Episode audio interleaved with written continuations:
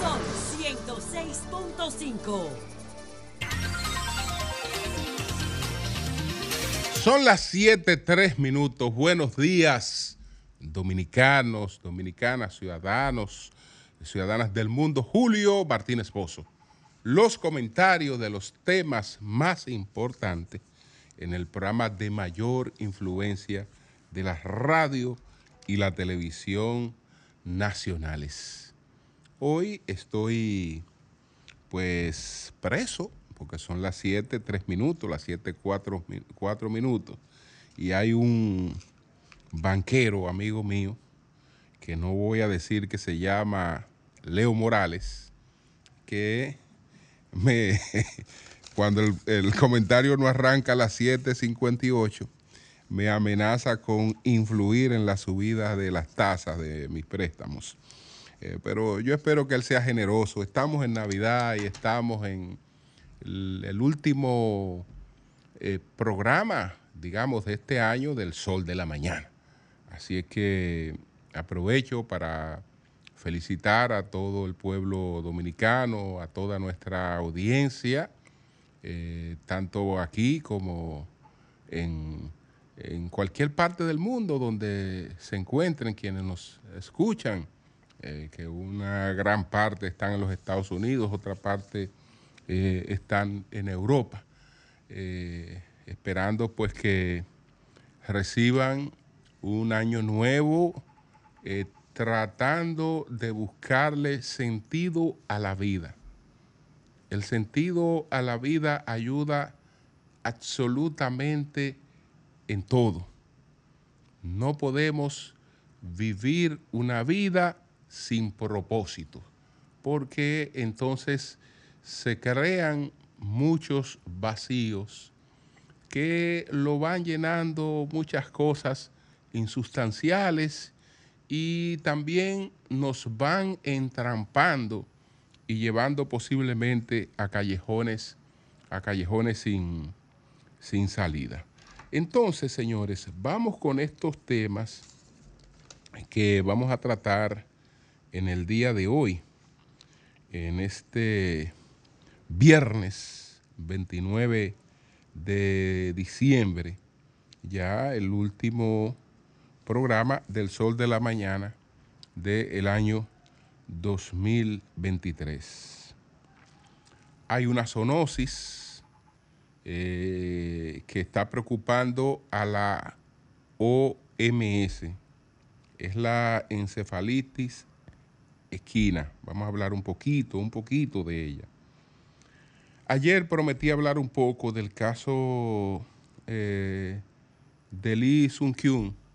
Lee Sung Kyun es este famosísimo actor coreano que lamentablemente se quitó la vida a los 48 años de edad. Eh, y entonces vamos a hablar un poco de qué fue, qué pasó con el, el actor eh, Lee, Lee Song Kyu. También, bueno, Trump está padeciendo otro, otro bloqueo y el señor Miguel Gutiérrez se compromete a hablar con las autoridades, a colaborar después de admitir culpabilidad en conspiración para narcotráfico y para lavado de dinero en los Estados Unidos. Entonces, lo primero que hablamos fue de la encefalitis eh, equina. Esta, eh, cuando hablábamos de una, de una zoonosis, estamos hablando de aquellas, aquellos virus que se desarrollan, mutan en animales y después se transfieren a los seres humanos.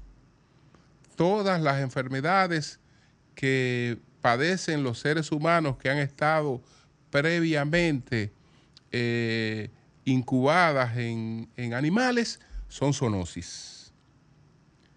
Hay una muy rara que es propia de los caballos, por eso se, se llama encefalitis equina, pero no solo le da a los caballos, a varias aves le da la encefalitis que se llama eh, esquina, eh, esquina oriental.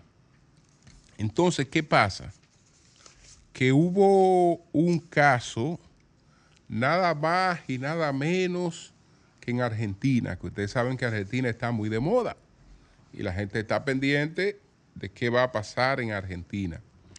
En Argentina hubo un caso de encefalitis equina en un humano. Son muy extraños los casos. En Estados Unidos, por ejemplo, en varios años usted cuenta cinco casos y nunca fueron eh, de varios casos el mismo año. El último caso de encefalitis equina que se dio en Estados Unidos fue en el año 2011. En el año 2011. Eh, en Argentina tengo entendido que hacía 20 años que no se reportaba un caso de encefalitis eh, equina. Entonces, vamos a ver algunas de las características de esta, de esta eh, afección que es vírica, es decir, que es eh, reproducida por un, por, un, por un virus. Los virus, aunque no tienen un mecanismo propio de reproducción, son pequeños parásitos que se alojan en las células y aprovechan el mecanismo de reproducción de las células para eh, multiplicarse con, con ella. Entonces, eh, pues eh, se define como una enfermedad viral eh, poco común, pero grave, que es transmitida por la picadura de mosquitos infectados y que puede afectar a las personas y a los caballos. A diferencia del dengue, no es el Aedes aegyptus. Son varios los mosquitos que pueden transportarla, que pueden transmitirla. Entonces, apenas hay un caso, pero la Organización Mundial de la Salud ha encendido la alerta. La persona fue tratada en Argentina, eh, estuvo entubada durante por lo menos 12 días, aparentemente superó la enfermedad, digo aparentemente, porque nadie sale de ella sin algún eh, compromiso cerebral. Es decir, la persona no vuelve a ser la misma si escapa con vida de la encefalitis eh, equina. Entonces, eh, hay, que, hay, que estar, hay que estar atento, no alarmado, porque, repito, en las oportunidades en las que se, que se ha dado, no es que ha sido realmente tan, eh, tan incidente y hoy tenemos muchos mecanismos para eh, estar eh, al día, para estar pendiente de eso. Quiero, que no lo hice en el día de ayer, pues saludar la juramentación del nuevo Tribunal Constitucional presidido por Napoleón Esteve Lavandier, quien eh, se ha comprometido a ejercer sus funciones conforme a lo que establece nuestra constitución, con neutralidad, eh, alejado de cualquier tipo de intereses que creen sesgo en decisiones y a continuar eh, pues prestigiando eh, esa institución que Milton Ray Guevara la llevó desde cero a el más alto nivel, porque es indiscutiblemente una de las instituciones fundamentales del Estado dominicano. Así es que eh, felicitaciones tanto a él como a los nuevos y a los miembros eh, del Tribunal Constitucional que eh, todavía tienen años que, que, cumplir brindando su, su servicio. Ojalá que ellos puedan ahí mancomunarse. hay gente de pensamiento distinto. La, lo importante es que ellos no están solos. Lo primero que tienen una constitución a la que hay que respetar. Y lo segundo, hay una sociedad aquí bastante empoderada. Bastante empoderada en todos los sentidos. Y, y vigilante. Y vigilante. Entonces, eh, espero que Napoleón y todo el que lo conoce eh, confía en que será así, eh, pues mantendrá ese tribunal constitucional por todo, por todo lo alto. Señores, miren, eh, ayer no pude hablar del caso de Lee Sung Kyun,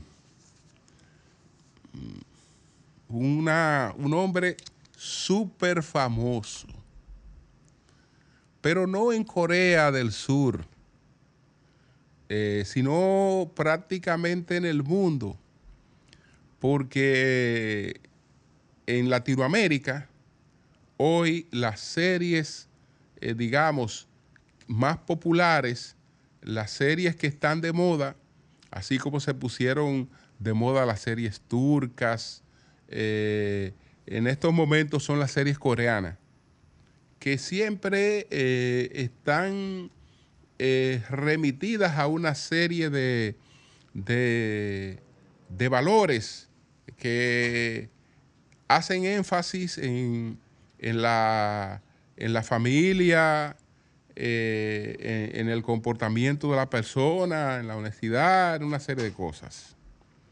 Entonces, hay varias series. Él era famoso desde antes de esas series en su país, pero hay varias series que le dieron una dimensión internacional. Bueno, la serie esta que se tituló Parásitos recogió cuatro, cuatro premios eh, Oscar en, el 2020.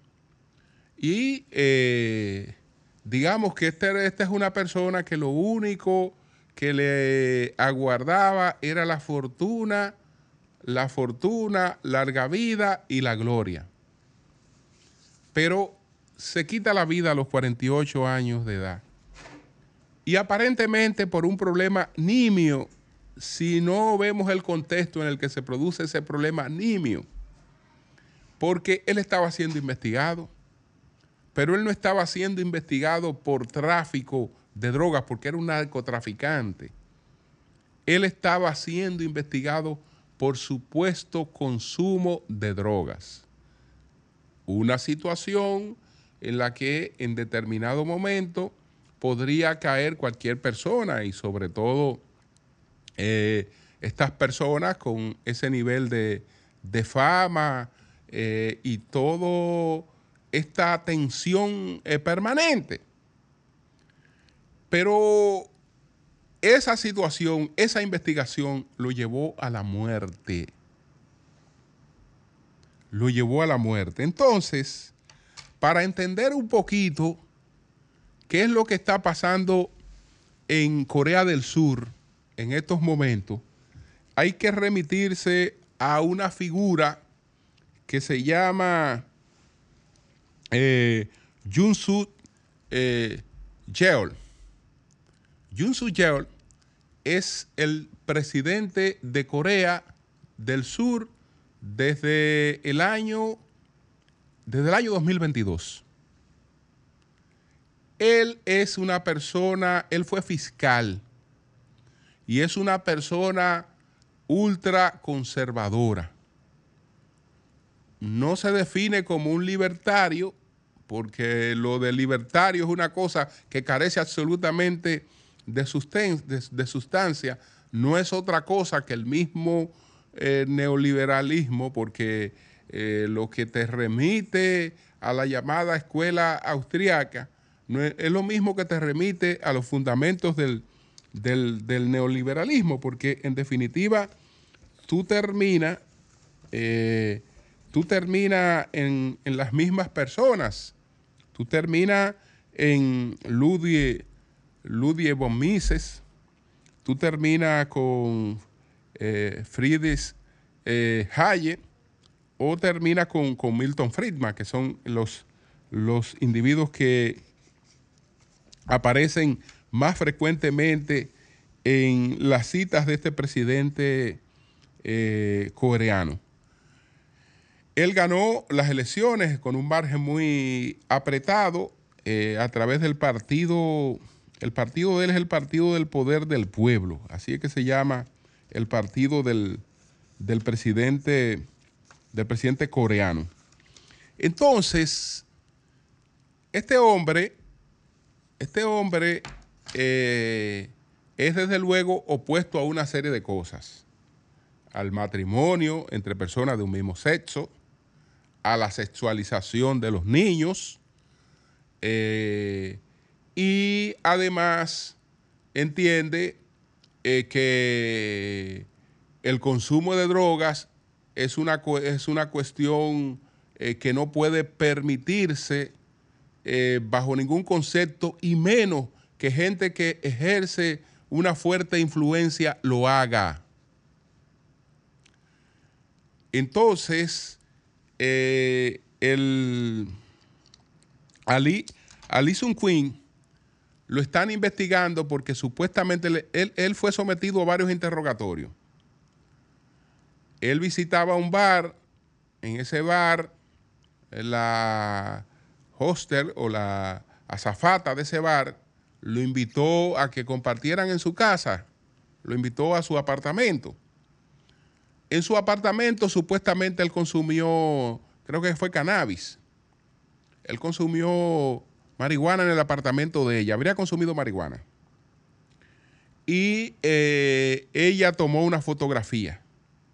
Él dice que con esa fotografía él le estuvo chantajeando porque él no sabía que estaba consumiendo drogas. Pero que a partir de ese momento él empezó a vivir bajo una situación de chantaje.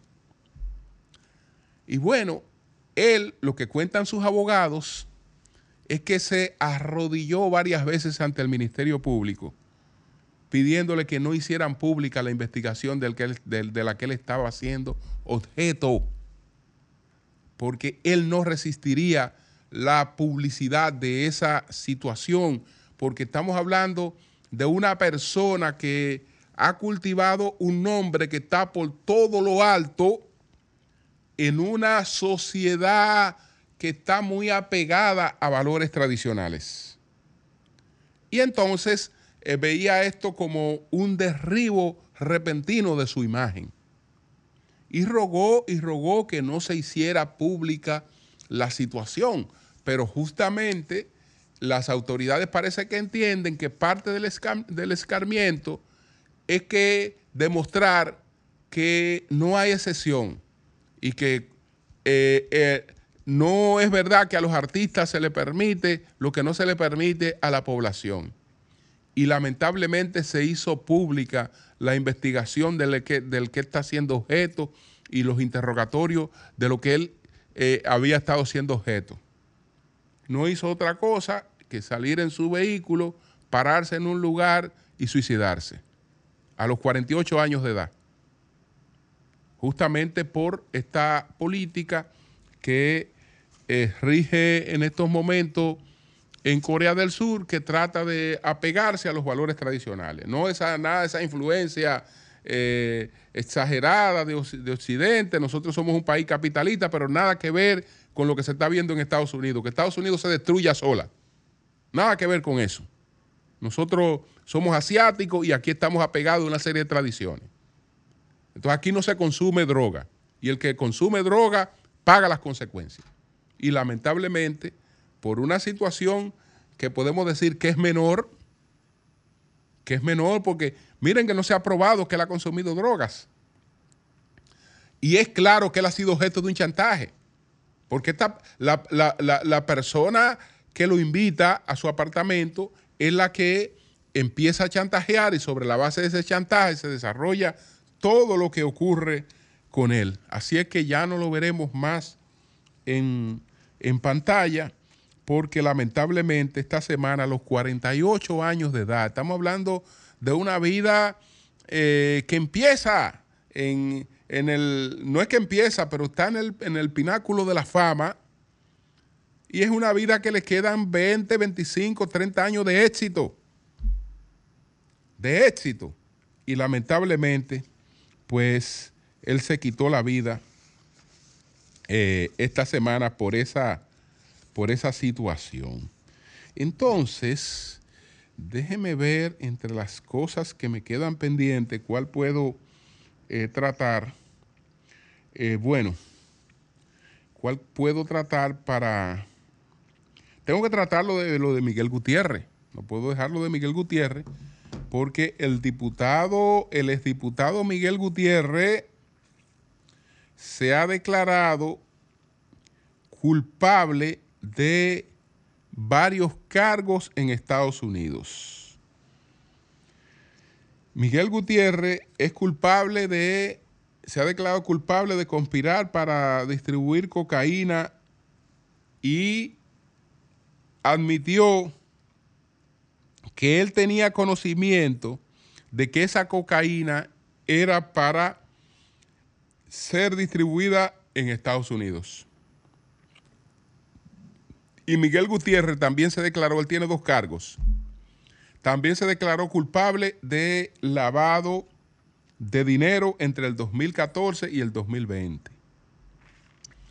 Por el primer caso, él eh, tendría, si, si hay una negociación beneficiosa, 10 años de cárcel o tiene eh, prisión perpetua, cadena perpetua.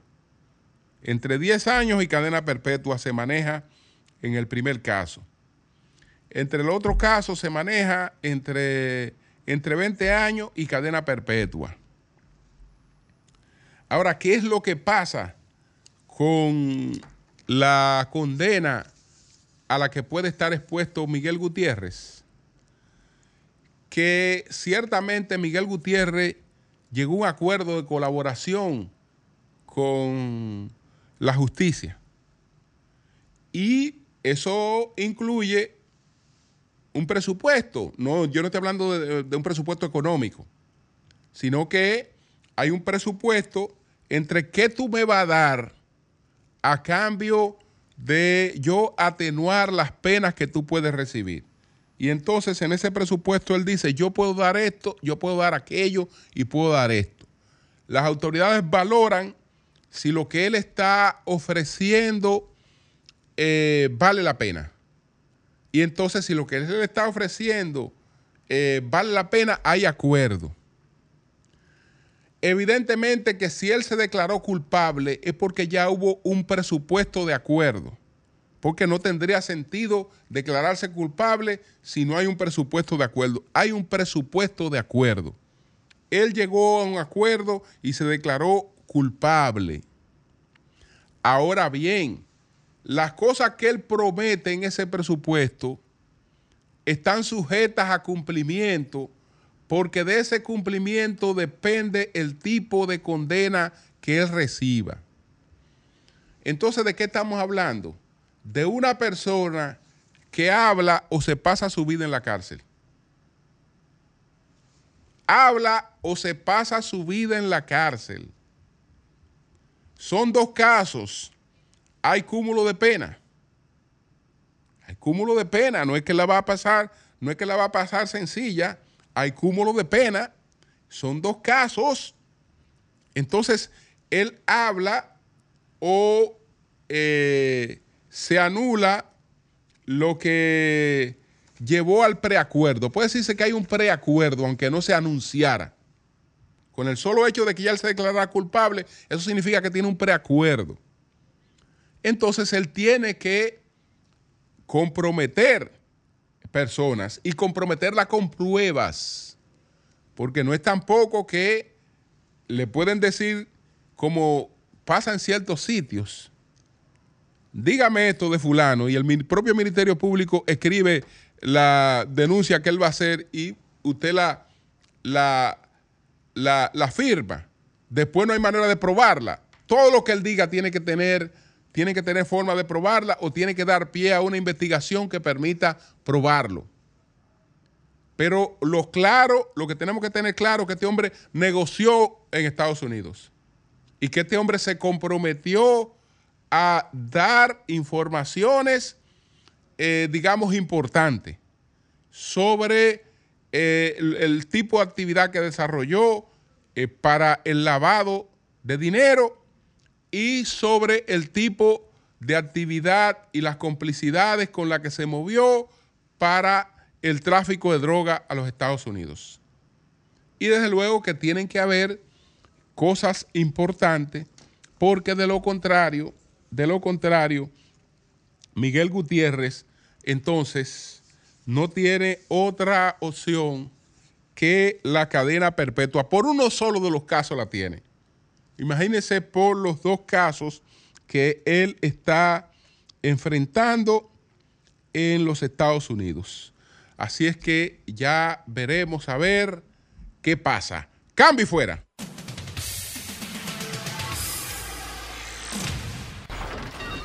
Comunícate 809-540-1065. 1-833-610-1065 desde los Estados Unidos. Sol 106.5, la más interactiva.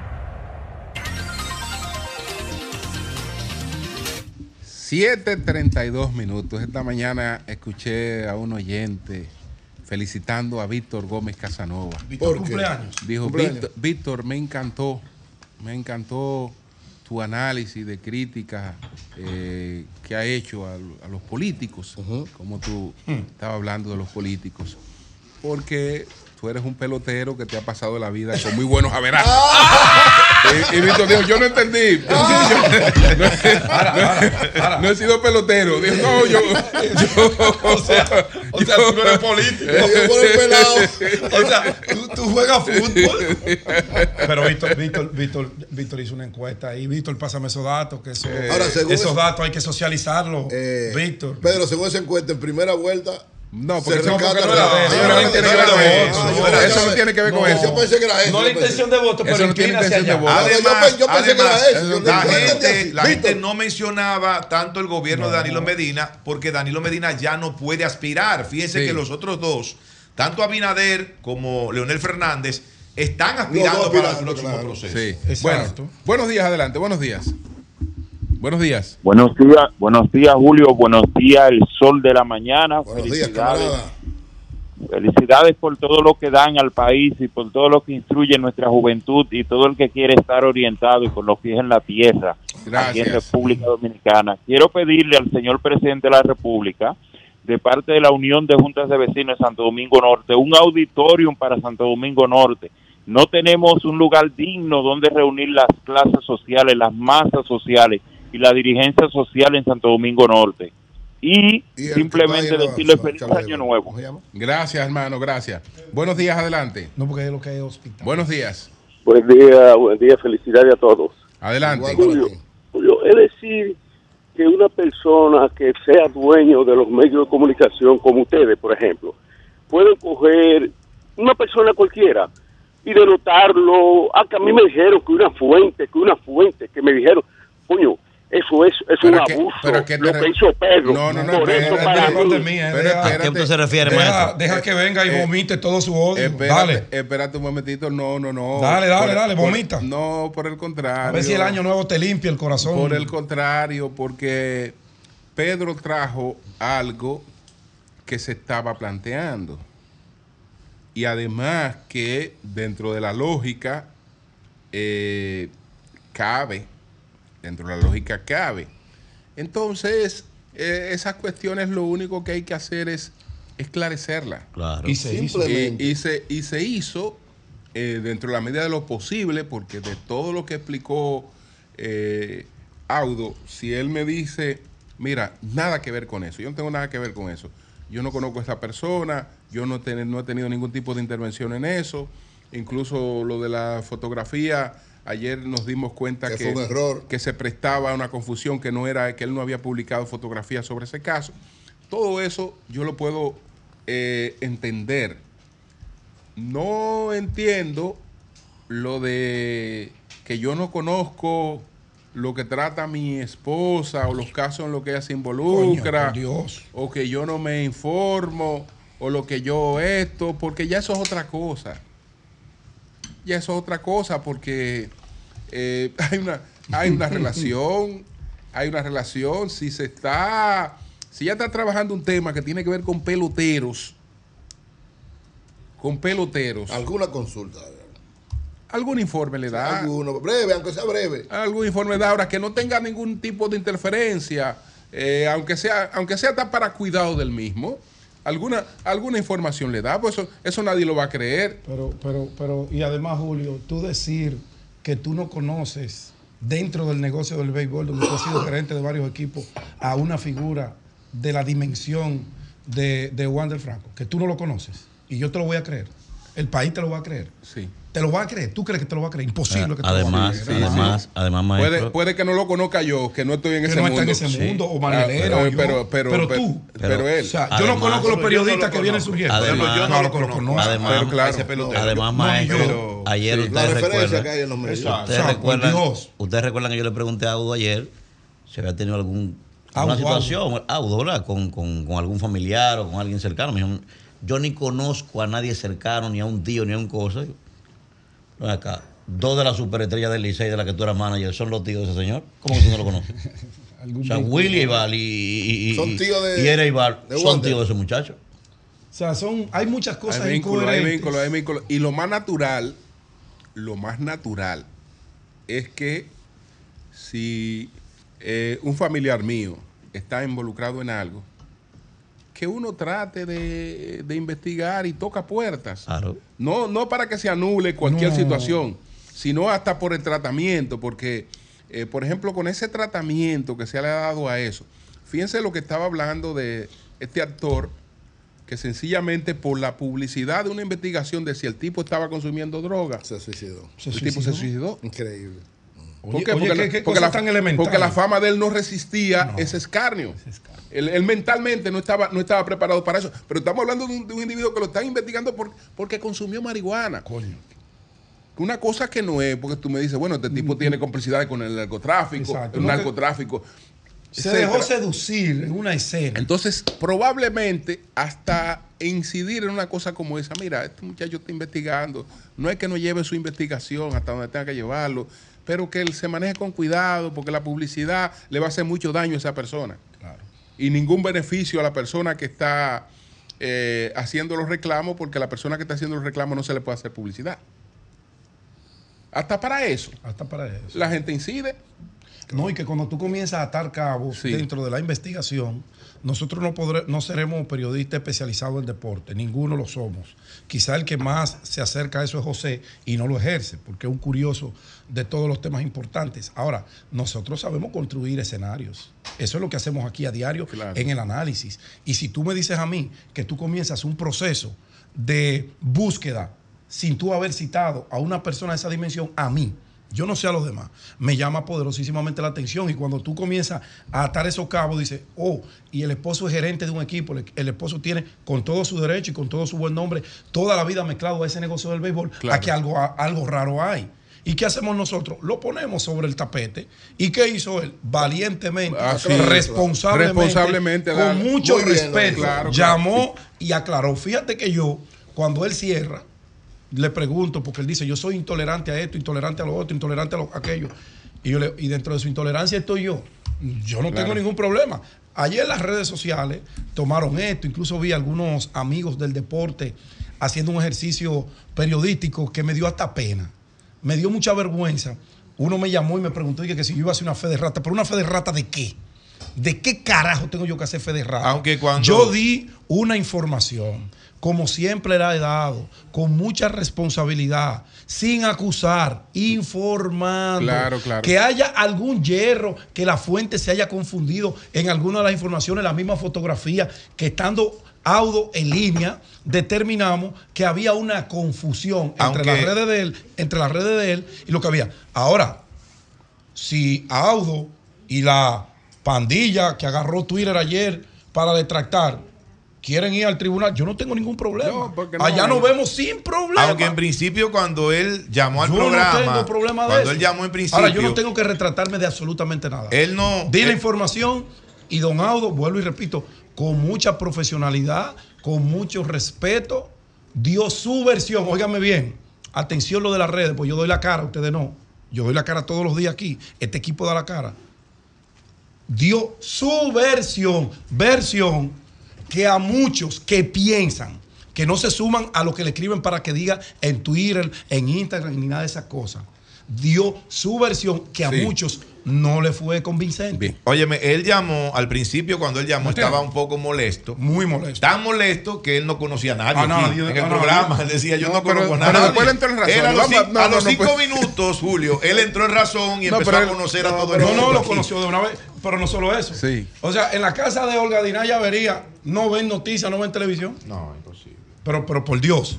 Oye, y estamos ante estúpidos. es. Bueno. No ven televisión. Cuando él, Bueno, se, hay- buen no ven noticias. cuando él se refirió está, a lo de la está, pareja, y por ahí, Julio, Coño, pero por yo Dios. entiendo que la pareja no debe representar un conflicto de intereses, eso está claro. Ahora bien, la pareja ayuda a uno para entender ese mundo. sí. Si mi varón está en el mundo deportivo y yo debo hacer un comentario, óyeme, eh, claro, Oriéntame, y, y es natural, Es natural. que ella Eso es busque lógico. ayuda en él, que es un experto en el área Claro. deportiva, como si a él le, le ocurre algo Eso a es nivel legal, Lo que a no nivel quiere de decir- justicia, sí. puede Eh, pedir la opinión. No, lo que no quiere decir que influya eso La- necesariamente. que No, para nada. Es- es- Pero es- ella habla. Es imposible que ella tenga un caso con un pelotero de ese nivel que no le lo consultara a él. Eso es imposible. imposible. Eso es imposible que él no tuviera conocimiento de eso. Indep- in- conocimiento no quiere decir que, tenga, sea- que tenga ninguna, ni- ninguna participación No, o ejerza algún ni tipo de manipulación. Pero eso es No, imposible no, no, no, que no. tuviera conocimiento Un de eso. comentario así al margen. Al. Mira, fulano. Eh, Y eso no es negativo. Tú recaudas información claro. y luego deduces. Eso no es nada. Claro. Tu consulta con la abogada. Mira, ¿qué, te- qué pasa con.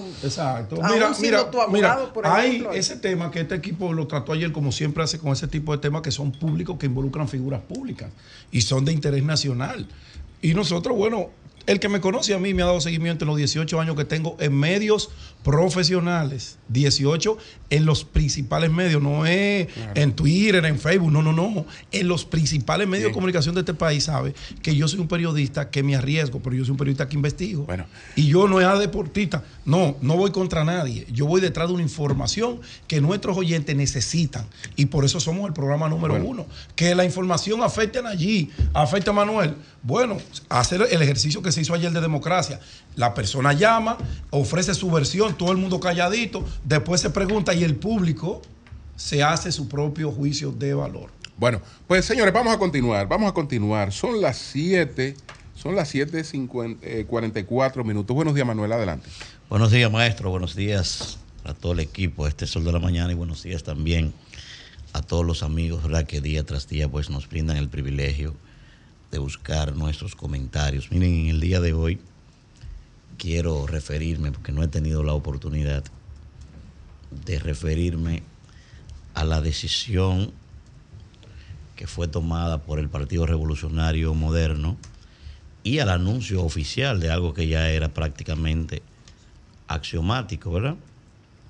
De la honorable senadora del Distrito Nacional, Faride Virginia Raful Soriano, de anunciar oficialmente que ella no será la candidata de ese partido para las próximas elecciones a la senaduría del Distrito Nueva Vez. Y quiero hacer esto porque he visto a muchísimas personas, caramba, gente que uno hasta le atribuye cierto nivel de raciocinio, lo he visto un poco como dejándose llevar por el paroxismo, ¿verdad? Y por, y por la coyuntura. He visto gente inclusive hablando hasta de catalepsia política, que esta señora ya terminó su carrera, un sinnúmero de cosas. Y bueno, pero ese es el folclore dominicano. ¿no? Primero, quiero referirme a la parte, digamos, personal de este tema. Primero, pienso que esta coyuntura debe ser evaluada a profundidad por la propia senadora Raful, porque no se puede quedar solamente en el hecho de que, bueno, mi partido me desmontó, mi partido decidió hacer un acuerdo por otra vía, etcétera. No se puede quedar solo allí. Pienso que también debe entrar en un proceso de introspección, de profunda reflexión, ver cuáles cosas, ¿verdad?, pudieron haber sido mal encausadas en su estrategia, en su accionar, corregir eso, ver cuáles de su fortaleza pudiera inclusive amplificar. En fin, un análisis FODA de esta situación de cara hacia el futuro, porque yo sé que va a seguir gravitando en política. Segundo elemento, pienso que también mucha gente que ha estado de alguna forma hasta alegrándose de esto, no sé por qué, está obviando que las decisiones políticas tienen efecto erga omnes, aunque usted no sea el protagonista de esa decisión en esa coyuntura. Y tienen ese efecto por dos razones fundamentales. Pero explique qué es ese efecto. Tiene efecto para todos, ¿verdad? Sí, sí, sí. Tiene, Sí, tiene no, un avión dando vueltas. no, no, no, y dando vueltas. tiene- Oiga, no, no, no, pero y que la tiene- pista de aterrizaje vacía, aterriza Cuando habla del Tiene- efecto, tiene que decirle a la gente, eh, a la ¿Cuál es gente el con, qué- se Abarca- come, abarca, a todo el mundo por dos razones fundamentales. Primero, primero, porque esos procesos generan un precedente. Y segundo, y segundo, la política es un espejo, hay que verla de esa forma. Lo que hoy le pasó a Juan, mañana me puede pasar a mí. Entonces, ¿por qué? Porque cuando usted analiza los procesos políticos, se da cuenta que históricamente lo que hemos ido es repitiendo procesos. Entonces, por eso usted no- lo que le pasó a Juan hoy, tiene que estar muy consciente de que mañana puede ser usted el protagonista de eso. Por eso, aunque usted no lo vea así, tiene que estar pendiente de eso. Ahora bien, está el tema también de la propia Faride. Miren, y quiero ser enfático en esto. ¿eh? Hace unos meses, yo ni siquiera estaba en este espacio, estaba en otro, ¿verdad? Que yo dije que si hubiese sido yo, hubiese elegido a Faride Raful para que compitiera con Omar Fernández. Y el ciudadano Manuel Cruz, que está aquí sentado, si tuviera la decisión en sus manos hoy, eligiera a Farideh Raful nueva vez. Para mí no hay mejor candidata que pudiera competir con Omar Fernández por diferentes razones que no tengo el tiempo para explicarlo en las próximas elecciones que Farideh Raful. Quiero ser enfático en eso de que yo no cambio de opinión el ciudadano el que está aquí sentado. Yo hubiese elegido a Farideh 100 veces.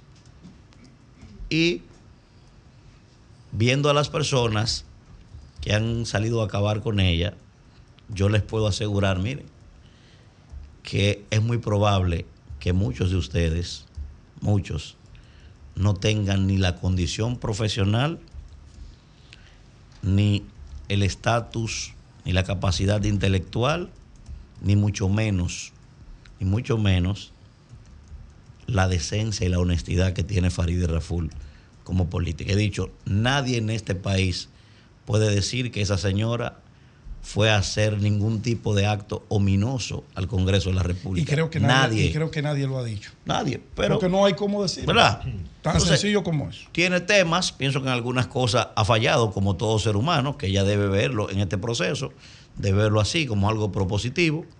Ahora, vamos al realismo político, que es la otra cara de esa moneda. Miren, hablo del ciudadano, ¿eh? Ahora, si tú me dices a mí, ponte la ropa ahora de asesor político, ¿qué tú hubiese hecho? La desmonto inmediatamente. ¿Por qué? Porque hay tres cosas que no se pueden obviar. Primero, primer punto, la pasión es para la cama. La política no se debe ver con pasión, ni con fanatismo, ni con... La política es resultados. Y usted actúa en función de donde usted entienda que le puede dar mayores resultados en una coyuntura muy particular. Ojo, no importa si la candidata es Faride, no importa si, si se llama Juan o se llama Pedro, no importa. Fíjense que el PRM ha desmontado a seis senadores, pero como la que genera morbo, la que genera excitación, la que genera view, la que es ella, se han enfocado en ella. Pero hay seis desmontados, precisamente por diferentes causas, pero por conveniencia política. Entonces, primer punto. No, recuerda que El ella tema- está en la plaza más importante, No que hay- es el Distrito no- no hay Nacional. plaza tan importante Sí, sí, así, sí, sí, no, sí. Esta es una plaza Ahí voy, emblemática. ahí voy. El distrito es una plaza emblemática, aunque cancha, no lo quieras mire, admitir. Mire, está en mi cancha ahora. Ahí quería que cayera. Está en mi cancha ahora. Venga. Escuche bien. Una no, fiera. no es verdad. Escuche bien. No es Estamos verdad. No quería que cayera ahí. Porque él quiso. él quiso Nah, intervenir. no, no provoquen a Gina. No es lo mismo tú es Escuche bien, ¿eh? Es. Escuche bien. Escuche bien, porque yo estoy aquí. Él está en mi cancha. Está en mi cancha y con la paya a favor yo también. Esto. No, adelante. En la falla no está a favor. Es no es lo mismo, no es lo mismo, ni será nunca tú decir el Distrito Nacional, donde está toda la estructura política de todos los partidos, que tú decir San Juan de la Maguana, donde el jeque es Felipe Bautista. Eso no es lo mismo, ¿eh? Para ningún partido. No es lo mismo tú decir el Distrito Nacional, donde está la estructura política completa, que tú decir Pedernales, donde tú tienes allá, por ejemplo. del a- poder económico. en, esas, en esos pueblos, político en del esos país. pueblos pequeños, el jeque es el senador de la República. Ahora, aquí no. Aquí tú desmontas a Faride, por ejemplo, y tú tienes a un Yayo, tú tienes a un David, tú tienes a un Pacheco, tú tienes a un, a un Fellito. O sea, tú tienes una estructura política que te va a responder y a la propia Faride. Pero ninguno Eso- quieren aceptar la Espérese, eso no es lo mismo, ¿eh? Ninguno. Eso no es lo Nadie. mismo. Le corre Nadie la la quiere. cruz. Espérese. Nadie la quiere. Eso La no es verdad, senaduría maestro. del PRM Voy- nadie la voy quiere. a realismo, eso no es verdad, maestro. Pero ellos eso, mismos son que lo eso no es Pero- verdad. pero de- déjame lo que Pero termine. Pacheco Eso no- dijo ayer que eso no la no es- quiere. eso no es ayer. verdad. Eso. Eso no es verdad. Ahí voy. Adelante. Escuchen no esto. Búscame el video de Pacheco. Adelante, Segundo, adelante. segundo principio de la política. En política se hace lo que conviene. Lo sabe todo el mundo eso. Y tercero, y tercero, y tercero, en política, señores, lo sabe todo el mundo. Lo general tumba lo particular. Pregunto yo, ¿qué cosa es lo general de esta campaña? ¿O acaso si Leonel Fernández hubiese visualizado que Omar Fernández ponía en peligro sus aspiraciones presidenciales, no lo desmontaba? ¿Ustedes creen que no? Al primero que le dije que tuviera cuidado con eso fue a Omar. Digo, el primero que te desmonta es tu papá. Si pone en peligro su candidatura de él. Porque lo general tumba lo particular. Lo general se llama la reelección Entonces de Faride Luis. pone en peligro la candidatura no, de Luis. No, es verdad. eso, no, eso es. no es verdad. No hay ningún peligro. Eso es lo que tú Pero estás estamos diciendo. hablando, se puede estamos hablando de conveniencia Claro, política. Estamos hablando de conveniencia Se política. puede inferir eso. Ojo, hablando de conveniencia política. Si es a ese señor, si es al caballero que van a montar, ¿verdad? Que me imagino que es lo más lógico. Voy aquí. Cuando usted busca una encuesta de un empresario, ese señor marca 0.9. Cuando usted busca una encuesta del gobierno, ese señor marca 0.9. Cuando usted busca una encuesta de la oposición, ese señor marca 0.9. Entonces yo pregunto, y yo sé que mucha gente va a decir, ustedes sobre todo. Y en la de él marca 0.5. Pero si tienen, pero si tienen eso que ustedes dicen que tienen, la oposición dice que, el gobierno dice que tiene eso, la reelección no necesita esos puntos. Todo el mundo sabe que en este país y en toda parte del mundo, aunque usted tenga 100% en una, en una preferencia, usted trabaja como que estuviera perdiendo. Porque del propio Danilo Medina, todo el mundo sabía que iba a ganar en el 2016 y trabajó todos los días, ni un, ni un día de descanso. Así se trabaja en la campaña. Entonces, ¿qué es lo que le conviene a la reelección en este momento? Por eso, Vamos cuando ella dice, ella misma dice, una decisión estratégica de mi partido es una decisión correcta desde el punto de vista estratégico. ¿Por qué? Ah, bueno, se puede perder. El primero que sabe que se puede perder esa candidatura en el distrito es el propio Luis. Ah, pero un senador de Cancalarrana y un senador del distrito en el hemiciclo tienen la misma fuerza, es lo mismo. Un senador que no sepa ni siquiera leer ni escribir y esa superestrella que es Faride son lo mismo en el Congreso de la República. Lo importante es hacer mayoría. Y la mayoría hoy la tiene garantizada por otras vías. El mensaje no es Vuelvo el y mismo. repito, ¿eh? Cuando se pierde Vuelvo y el distrito, repito. El señor Manuel Cruz 100 veces prefiere, prefiere a Faride, el señor Manuel Cruz. Ahora, si me pongo la ropa de eso, me voy por esa vía, porque estratégicamente eso es correcto. Lo que ese señor le puede aportar a la causa más importante, que es la reelección, ella no puede en este momento. Porque en este momento, para ella ser candidata, que me disculpe, Faride sabe que la aprecio muchísimo, la quiero muchísimo, para ella ser competencia real de, de Omar, tiene el propio PRM que cargarla a ella en este momento. Y es todo lo contrario. O sea, Omar ya, ya tú lo consideras invencible. No, no, invencible. Nadie es invencible. No, no, pero yo la política es como la pelota que viene, viene en una caja cuadrada y es redonda. Te cambio la pregunta. Ahora, lo considera hoy- que está demasiado solo. Él está fuerte, claro que sí, es la verdad. Gracias, que niegue eso es un fanático. gracias, pero es la verdad. Hoy, Omar. Justo, oye, oye. Omar hoy se la pone difícil hasta Leonel que compita con él en el distrito. Porque está en su momento, o sea, tiene su timing. Y eso hay que entenderlo también. No es un tema ni siquiera de Faride. Es que él está en su momento, ¿eh? porque la gente se ha quedado en Y Faride. de no. haber hecho la tarea a tiempo. Lo ha hecho. Entonces, por eso, repito, estratégicamente esa es una decisión correcta, aunque yo no la comparta como ciudadano, porque lo que él va a aportar a nivel nacional, él o su partido, le, le- lo necesita la reelección, lo necesita para, para poder compactar eso- eso- ese propósito. Entonces, cuando veo gente, no, que esta señora terminó, que esta señora acabó, mire, los procesos políticos no se analizan de esa forma. No te de esas redes. Esa señora, y es más, oye esto, Pedro, mañana Faride acuerda cualquier cosa con el gobierno y Luis la nombra, yo estoy seguro, anótalo por ahí, Faride. Anótalo por ahí, que los mismos que hoy te están detractando son los que van con los folders mañana. Así es. Y la misma prensa, inclusive algunos comunicadores y periodistas, son los primeros que van a llevarte propuestas para que tú le pongas publicidad. Porque este país es así, yo lo he dicho muchas veces. Este país es tan particular que la historia al único que reconoce es a Mella con el trabucazo. Pero al lambón que estaba ahí ya al lado de Mella voceando, Mella sin usted se hunde la República, nadie lo reconoce, porque este es un país con esa característica. Hoy te detractan y prepárate para Sí, mañana. eso es normal. Prepárate para mañana, don Julio. El sol de la mañana. El sol de la mañana. Comunícate 809-540-1065. 1-833-610-1065 desde los Estados Unidos. Sol 106.5, la más interactiva. Buenos días, buenos días, adelante. Buenos días, Julio Martínez Pozo y al equipo en general. Adelante. Habla Ramón Mate. Yo Sí. soy de Jaina, yo soy un mover. Sí. Mira qué pasa con respecto al caso de Farideh Raful. Yo estoy seguro que desde hace tiempo que el partido, la, dire- la dirección del partido, Palinza, Carolina y demás, se hubiesen reunido con Farideh Raful y le hubiesen dicho, Farideh, mira, la situación es esta, esta y esta, y por el bienestar de la reelección del partido, eh, tú no puedes ser la candidata. La primera que hubiese apoyado eso, porque una gente coherente, con capacidad, es Farideh Raful.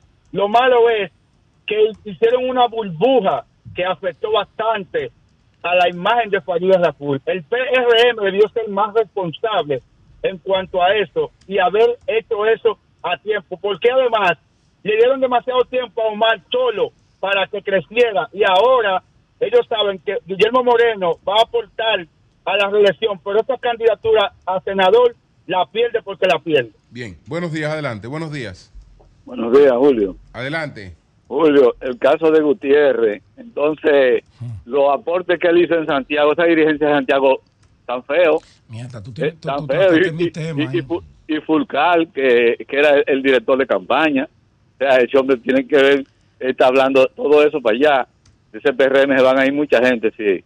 Usted te- no puede contar de lo que él ha dicho, No, maestro. no, no, no, todavía él no sabe. No, y yo estoy especulando entonces. ¿qué es lo que está- Bueno, entonces, bueno. que está hablando de todo por allá. Bu- no puede buenos contar días, buenos días. pues, ¿sabes? ¿Pero qué es eso? Buenos días. ¿Cómo está el equipo? Adelante.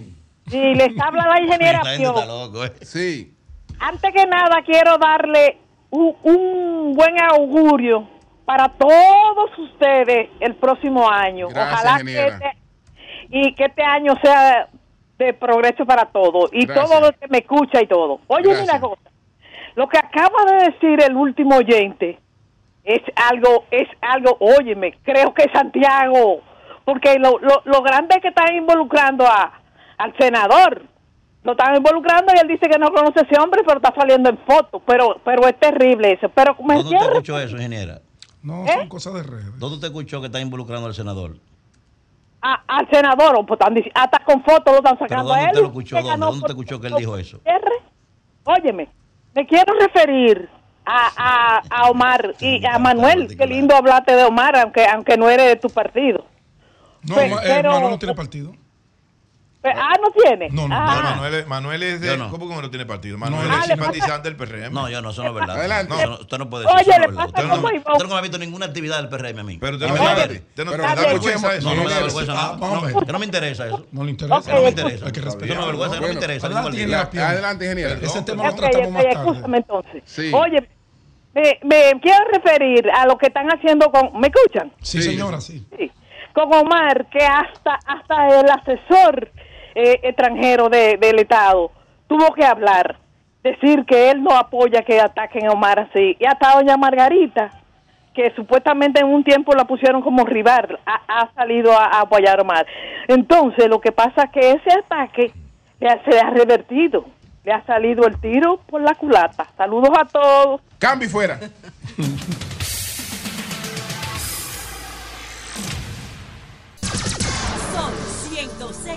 106.5. Nueve minutos. Buenos días, Marilena. Adelante. Muy buenos días a todos. Bueno, para nosotros casi es como fin de año hoy, porque es el último programa de este 2023. Y entre los múltiples mensajes que uno recibe, hay uno con un contenido muy especial y es que dice que esta magia de la Navidad, esta solidaridad, empatía, eh, el amor que se manifiesta en estos días, que se mantenga presente durante todo el año. Y me parece muy bien, pese a esa risa de burla de José Laluz. Así lo considero yo. Se pierde Y la magia se vuelve Ojalá que se mantenga. Un, mi deseo ¿Quién fue que dijo para el año que viene que haya una, un proceso electoral ejemplar, una participación masiva en las elecciones, voto consciente e inteligente y que como pueblo seamos capaces de escoger el mejor equipo. Y que transcurridas las elecciones podamos unirnos nuevamente, porque ahora todos estamos divididos, ¿no? Y hay mucho fanatismo y muchos ataques, que nos unamos de nuevo para enfrentar los retos que tenemos, que son grandes, tanto a nivel local como a nivel internacional. Sobre el caso del pelotero Wander Franco, pelotero de grandes ligas, acusado de tener una relación con un menor, una, una chica menor de edad, él tiene 22 años. Creemos que cometió un gravísimo error al no presentarse ayer a la cita ante la Dirección de Niños, Niñas y Adolescentes. Porque como dicen muchos, él no, ante él no podía argumentarse lo de peligro de fuga. Pero al no presentarse a esta cita, uno puede dar un argumento de que hay que dictar una orden de arresto contra él. Y esto es eh, muy grave. Con esta denuncia que se ha hecho, porque el caso está en investigación, recuerden lo de presunción de inocencia, uno no puede decir que él es inocente, que él es culpable, que hubo violación, que no hubo. No, o sea, hay que presentar evidencias para demostrar esto.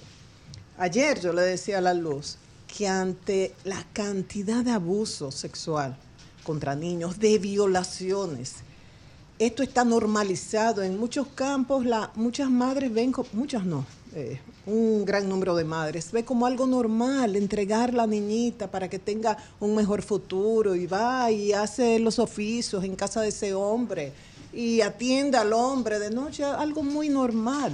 Entonces no se puede ser flexible ante un abuso, pero también uno sabe que ante una figura que produce mucho dinero, hay madres también que lo ven como una fuente de conseguir dinero y hay extorsión.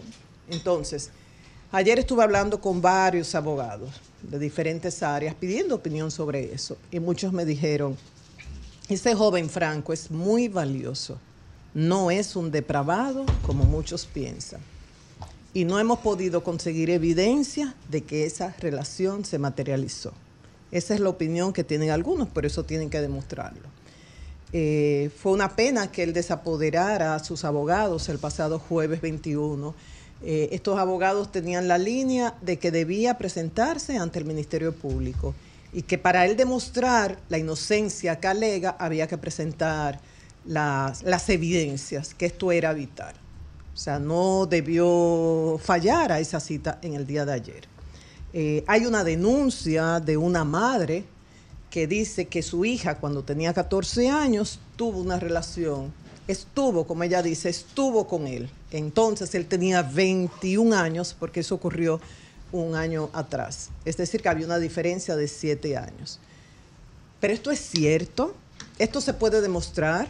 Dicen que Franco tenía una relación con una persona adulta y esta jovencita comenzó a mandar mensajes por las redes de que ella había estado con él. Ante esto hay que recordar también que hay madres que ven en sus hijas una fuente de hacer dinero y provocan, generan que esa niña se inicie en la actividad sexual muy temprano para conseguir dinero con diferentes hombres. Y ante la figura de un pelotero viene la parte de la extorsión. También eh, en este caso se puede dar el caso de, de profesionales del derecho que digan, no, no, no, esto lo resolvemos de otra manera. Se ha criticado de parte del Ministerio Público el aparataje que se hizo con esos allanamientos en las casas de él, buscándolo. O sea, dicen, no había necesidad en un proceso que está en investigación, cuando el hombre no, no, no es acusado, o sea, está la presunción de inocencia. Entonces vamos a ver cómo sigue este caso. Nosotros como medio eh, seguiremos buscando informaciones de diferentes fuentes y ojalá que podamos hablar con el, el abogado de él. Por otro lado, eh, ayer hablaba Julio de una felicitación que no fue real porque un periódico se la atribuía a Estados Unidos como si hubiera sido emitida del Departamento de Estado y no fue así. Era como una información que había salido de algo de la embajada local, o sea que no fue una felicitación oficial de Estados Unidos a República Dominicana. Pero en este caso me voy a referir a una felicitación oficial de ONU-SIDA, que es el programa de VIH-Sida de Naciones Unidas a la República Dominicana en una reunión que se celebró hace dos días, dos o tres días en Ginebra, Suiza.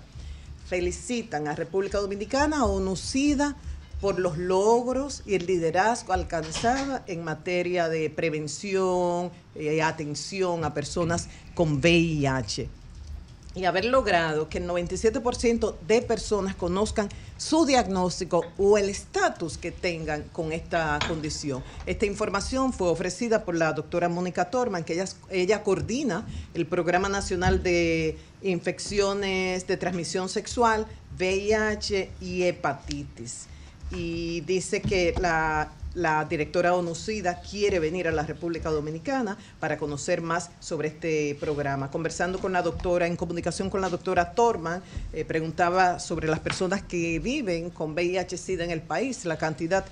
Me dijo que 78 mil personas y de estas 74.900 están en tratamiento, distribuidos en los 86 servicios de atención integral.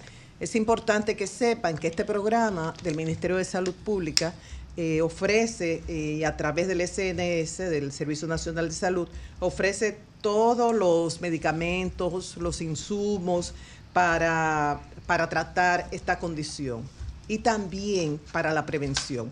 En los hospitales se hace el análisis a todas las embarazadas para determinar si tiene VIH, sífilis, hepatitis y evitar la transmisión materno-infantil. En caso de que resulten positivas, se les da todo lo que necesitan, incluyendo la alimentación de reemplazo.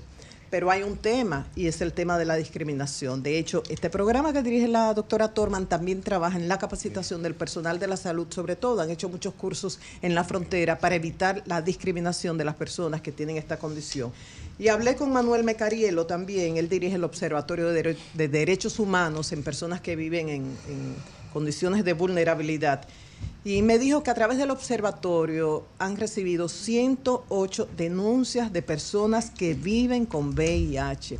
Eh, yo vi recientemente la película Cero Positivo y conversando con Evelina Rodríguez y Danilo Reynoso, los protagonistas, yo le decía, pero sigue la discriminación. Yo pensé que eso había quedado en el siglo pasado. Me dijo, claro que continúa. Y me dice Evelina, ¿por qué tú crees que no decimos el nombre de la persona, la dominicana, que viviendo en Argentina con su esposo dominicano contrajo VIH y regresó acá? Porque ella tiene que cuidarse, ella y a sus hijos, de esa discriminación. Entonces, Manuel Mecarielo me confirmó eso. dice que antes de todas estas denuncias me mencionó un caso específico y esto pasó en una institución gubernamental que una persona que fue desvinculada por tener la condición de VIH, ellos lo acompañaron legalmente y en términos psicológicos, ofrecen el apoyo psicológico también y logró ganar la demanda. Hubo que reintegrarlo al trabajo y le dieron una compensación de seis salarios que no le habían dado, seis millones de pesos. Hay que recordar que la ley 135-11 protege a las personas con esta condición y es ilegal una práctica que todavía se hace en determinadas empresas y es que antes de contratar a un colaborador le mandan a hacer un análisis de VIH con un código diferente para que esta persona no se entere pero no, le- no solamente que lo hacen sin su consentimiento y que no tienen que hacer esto para contratarlo, sino que los resultados no se lo entregan a la persona, al, al- al colaborador que quiere entrar, sino que lo envían a lo que era antes recursos huma- humanos, que ahora se le llama gestión humana. Entonces hay que trabajar mucho en este tema. Y tal y como dice Manuel Mecarielo, no podemos pensar que esto es un tema como que ya quedó atrás. Dice, solamente piensen en el número de embarazos en adolescentes. Una adolescente embarazada significa que fue una niña que tuvo relación sin protección. O sea, no se cuidó de un embarazo no planificado y mucho menos se cuidó de una infección de transmisión sexual. Por eso ese tema del VIH debe ser permanente y hay que prestarle atención siempre, Julio. Bueno, Rafael Linares, eh, la persona que más seguimiento le ha dado al caso de Gutiérrez, eh, del diputado Gutiérrez, incluso él aquí había hablado de ese acuerdo, ese posible acuerdo de Gutiérrez con la justicia en Estados Unidos. Lo tenemos en la línea. Rafael, ¿cómo estás? Buenos días, don Julio. Buenos días a todo el equipo, Manuel, eh, Pedro, Nayib y María Elena. ¿Cuándo se, José, mi querido. ¿Cuándo se suscribió este acuerdo de Miguel Gutiérrez con la justicia en Estados Unidos? ¿Qué puede implicar? Mira, se firmó el día 20 de diciembre, firmado formalmente con la Fiscalía eh, de los Estados Unidos en el Distrito Sur de la Florida. Pero recuérdate que cuando a él ya lo sacan del hospital psiquiátrico o del centro psiquiátrico por una serie de imprudencias que él había cometido y por una serie de cosas que demostraron que él estaba en capacidad. Exacto, que él estaba en capacidad para afrontar el juicio. Eh, él entonces inició su proceso nuevamente de negociación. El proceso de negociación había sido paralizado porque él había mostrado una condición eh, muy, pero muy cierta de que tenía problemas mentales. Eh, y entonces inició su proceso. Ahora él pacta con la fiscalía para librarse de una cadena perpetua. Miguel Gutiérrez, desde el año 2014, así consta en el expediente, eh, junto a su hermano, con una empresa de carácter agrícola, exportadora de productos agrícolas, se dedicaba a, en las cajas de cartón a hacer un procedimiento y enviar, eh, enviar cocaína. Y entonces allá, eh, déjame decirte, Julio, que es importante para que el país lo sepa, todos los codefenders eh, o las personas involucradas en este caso, todos, la mayoría están condenados incluyendo su propio hermano. Le, le- le cantaron creo que fue 11 años. Y hay otra persona de apellido Núñez Mármol que también ha sido condenada. Que esos son los tres que conjuntamente con él eh, eh, componen el, el- último expediente, completan el último expediente. Es eh, un misterio para gente del gobierno, específicamente para gente de Santiago, eh, este caso. Pero ya este caso está tomando un rumbo y ahora se habla de una amplia negociación donde Miguel Gutiérrez tendrá que aportar todos los elementos que dieron, por ejemplo, porque a él se le había levantado la acusación cerca del 2017, 2018 con la mayoría de los casos. Él tiene que aportar cómo fue que se cómo fue que se quedó en el país y tiene que aportar también los aportes que él ha hecho, no solo a un partido, sino a todos los políticos dominicanos que él eh, involucró en, el caso específico. Está devolviendo cerca de 7,5 millones de dólares 7,5 millones de dólares. Y es una, eh, es una pena que el país no conozca los bienes de Miguel Gutiérrez, donde el Ministerio Público aquí, en el caso Falcón, por ejemplo, tiene una serie de, de bienes incautados fincas, eh, carros, eh, apartamentos, y con Miguel Gutiérrez nadie conoce nada. Nadie conoce nada en absoluto. Entonces, ahora, con este acuerdo en Estados Unidos, ellos van a tener que identificar los bienes que Miguel Gutiérrez está entregando porque parte de esos bienes están en la República Dominicana. Y ascienden a un monto de 7 millones 500 mil dólares. Pero, Linares, tengo entendido que la familia Gutiérrez en Santiago tiene una de las constructoras más importantes, yo creo que no solamente de Santiago, sino también del país. Construidas. construidas. Bueno, eh, es una eh, es lo que digo, son preguntas que surgen en este caso porque el Ministerio Público cuando encuentra y la y la DNCD cuando encuentran 100 gramos de cocaína en un allanamiento apresan hasta el a- a- hasta hasta el dueño de un vehículo que lo vendió en el eh, tres años antes. Entonces ahora tú tienes eh, eh, eh, que dar respuesta y, y es importante porque aquí se está, se jugó al tiempo con esta con este caso de Miguel Gutiérrez. Y quiero decirle a mucha gente en el gobierno, y hablo del gobierno porque ni siquiera del presidente de la República, porque para mí Luis Abinader fue víctima de, de eso. ¿Saben por qué? Porque todo candidato presidencial debe tener un equipo de, de estrategia y, y de inteligencia.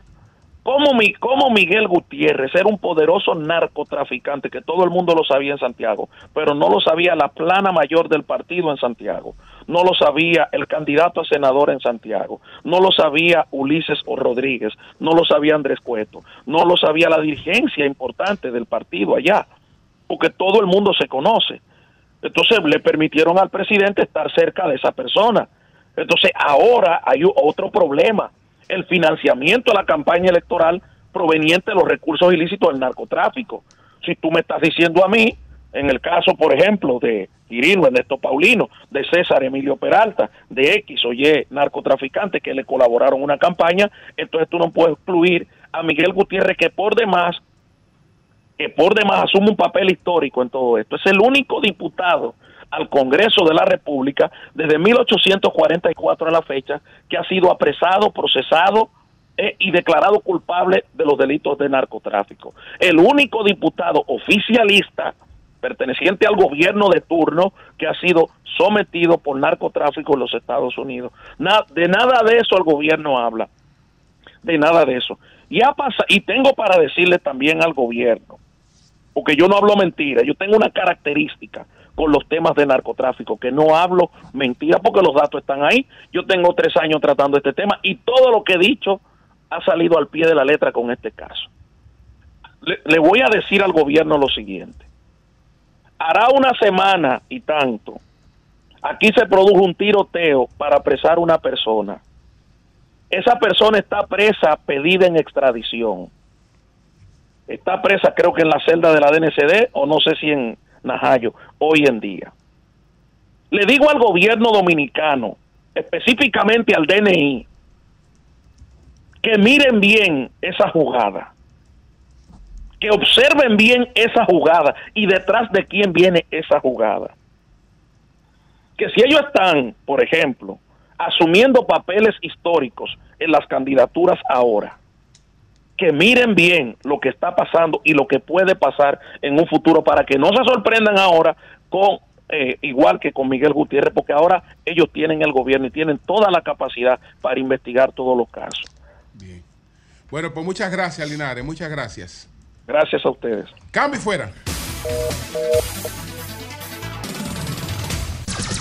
Son 106.5. 8.34 minutos. Buenos días, José. Adelante. Bueno, gracias, Julio. Saludos a todos en este maravilloso día de fin de año, ya 29 de diciembre, y espero que estén preparándose para celebrar un, un fin de año bonito y que proyecten un año 2024 productivo, comenzando obviamente por la salud, que es lo más importante que puede tener un ser humano, una familia, una comunidad, un pueblo, un país. Bueno, brevemente dos temas. Primero, el de Juan del Franco. Yo no le cambio una coma a mi posición con este caso. Pienso que hay que tratar de buscar una solución para las personas que están involucradas principalmente en este tema, que es Wander obviamente, y la niña que no tenemos mucha información sobre ella y que tampoco nos interesa tener. Ah, yo quiero que la gente que me hace el favor de seguirme, y gracias a todas las personas que me escriben cuando trato estos temas, lo hago para ellos, ah, de pensar distinto, tratar de usar la lógica, la razón que crearon los griegos para poder entender cómo funciona la sociedad y hacerla cada día mejor. Cuando yo digo que hay que tratar de buscar la fórmula de salvar la carrera de Wander Franco y de la niña posible o eventualmente involucrada, me refiero a lo siguiente.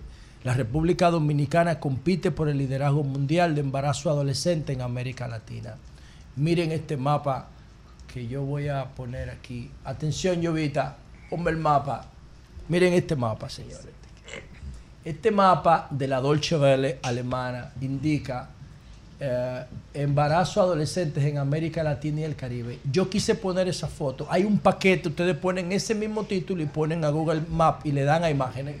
Y miren lo que les sale. La República Dominicana encabeza 100.6 por cada 100.000 mujeres. La República Dominicana es líder mundial. En adolescentes, ¿qué significa esto que en adolescentes? Que son menores. Entonces, cuando tú esos números porcentuales los quieres llevar, los quieres llevar a, a cantidades, tú te vas a encontrar con lo siguiente. Mira, este dato de la Oficina Nacional de Estadística. Dice aquí en la República, Oficina Nacional de Estadística 2018. En la República Dominicana la fecundidad adolescente es de 94.5 de las más 94.5 por cada 100 mil de las más altas de la región. El 37.2 de las mujeres jóvenes entre 20 y 49 años se había unido antes de los 18 años. Señores, dice la Oficina Nacional de Estadística de República Dominicana que el 37.2% de las mujeres se meten en uniones tempranas antes de los 18 años. El 37.2, estadísticamente eso es el 40%. Prácticamente, estos datos son del, del 2018. Y si seguimos llevando esto, y si seguimos llevando esto a datos eh, puramente matemáticos, escuchen, de manera detallada en República Dominicana se registraron en 2021 86 em- nacimientos de niñas de 11 a 13 años. Oigan esto, señores, de 11 a 13 años parieron 86 niñas dominicanas en el 2021. Eh, de 14 a 16 años parieron 1.609 niñas.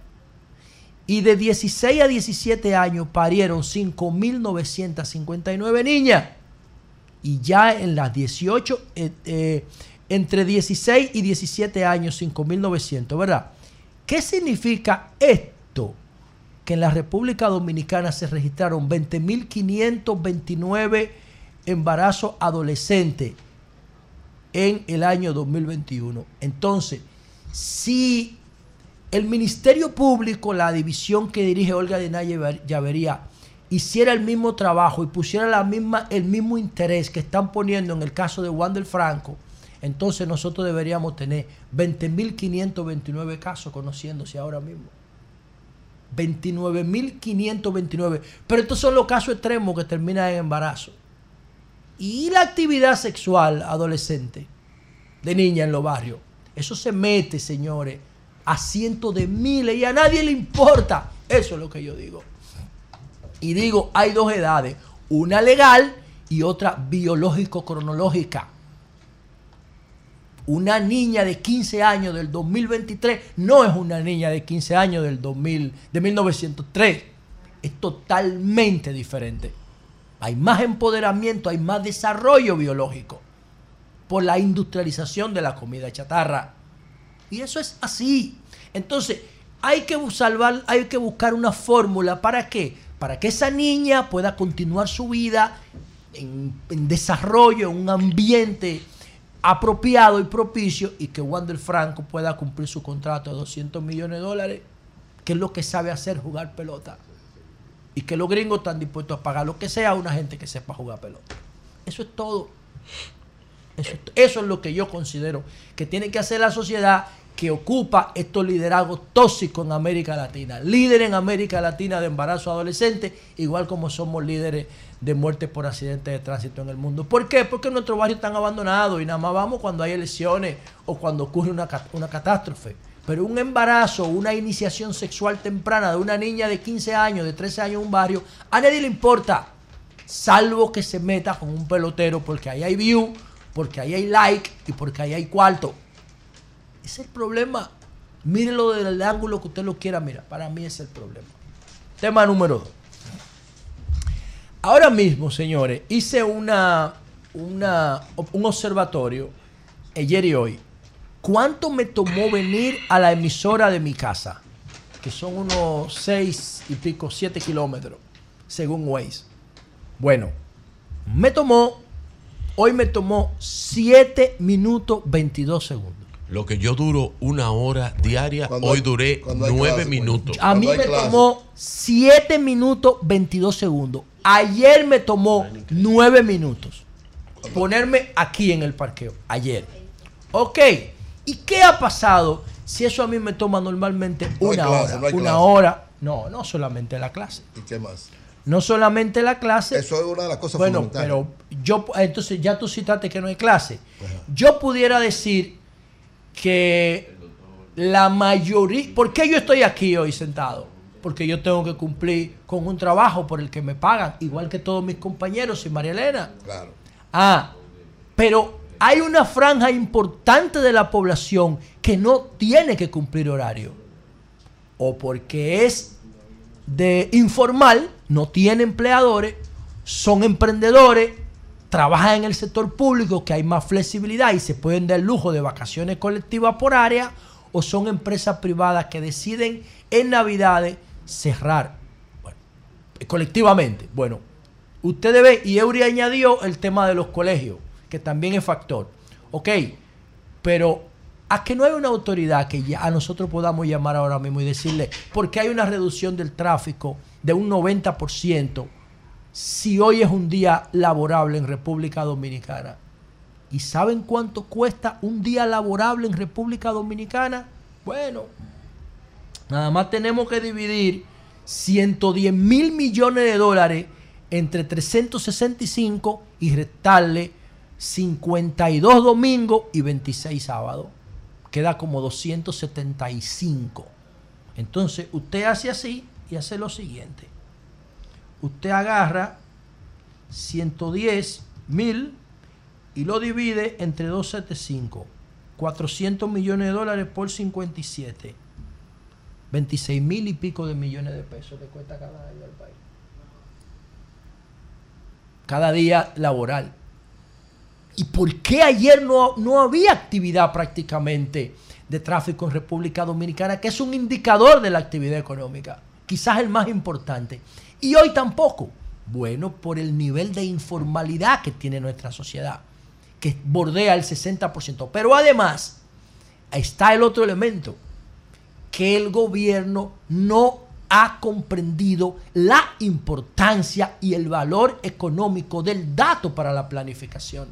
El gobierno le tira fotografía cada 10 años al país, haciendo censos chatarras que no sirven para nada, para votar el dinero público.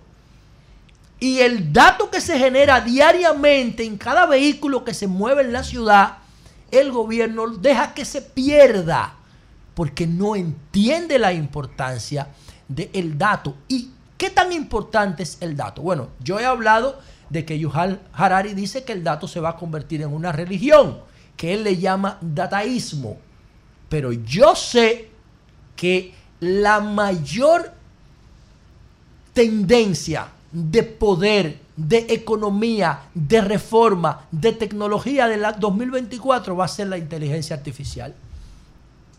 La inteligencia artificial es el tema más importante en la agenda de todas las instituciones que invierten en investigación y desarrollo. Lo va a cambiar todo.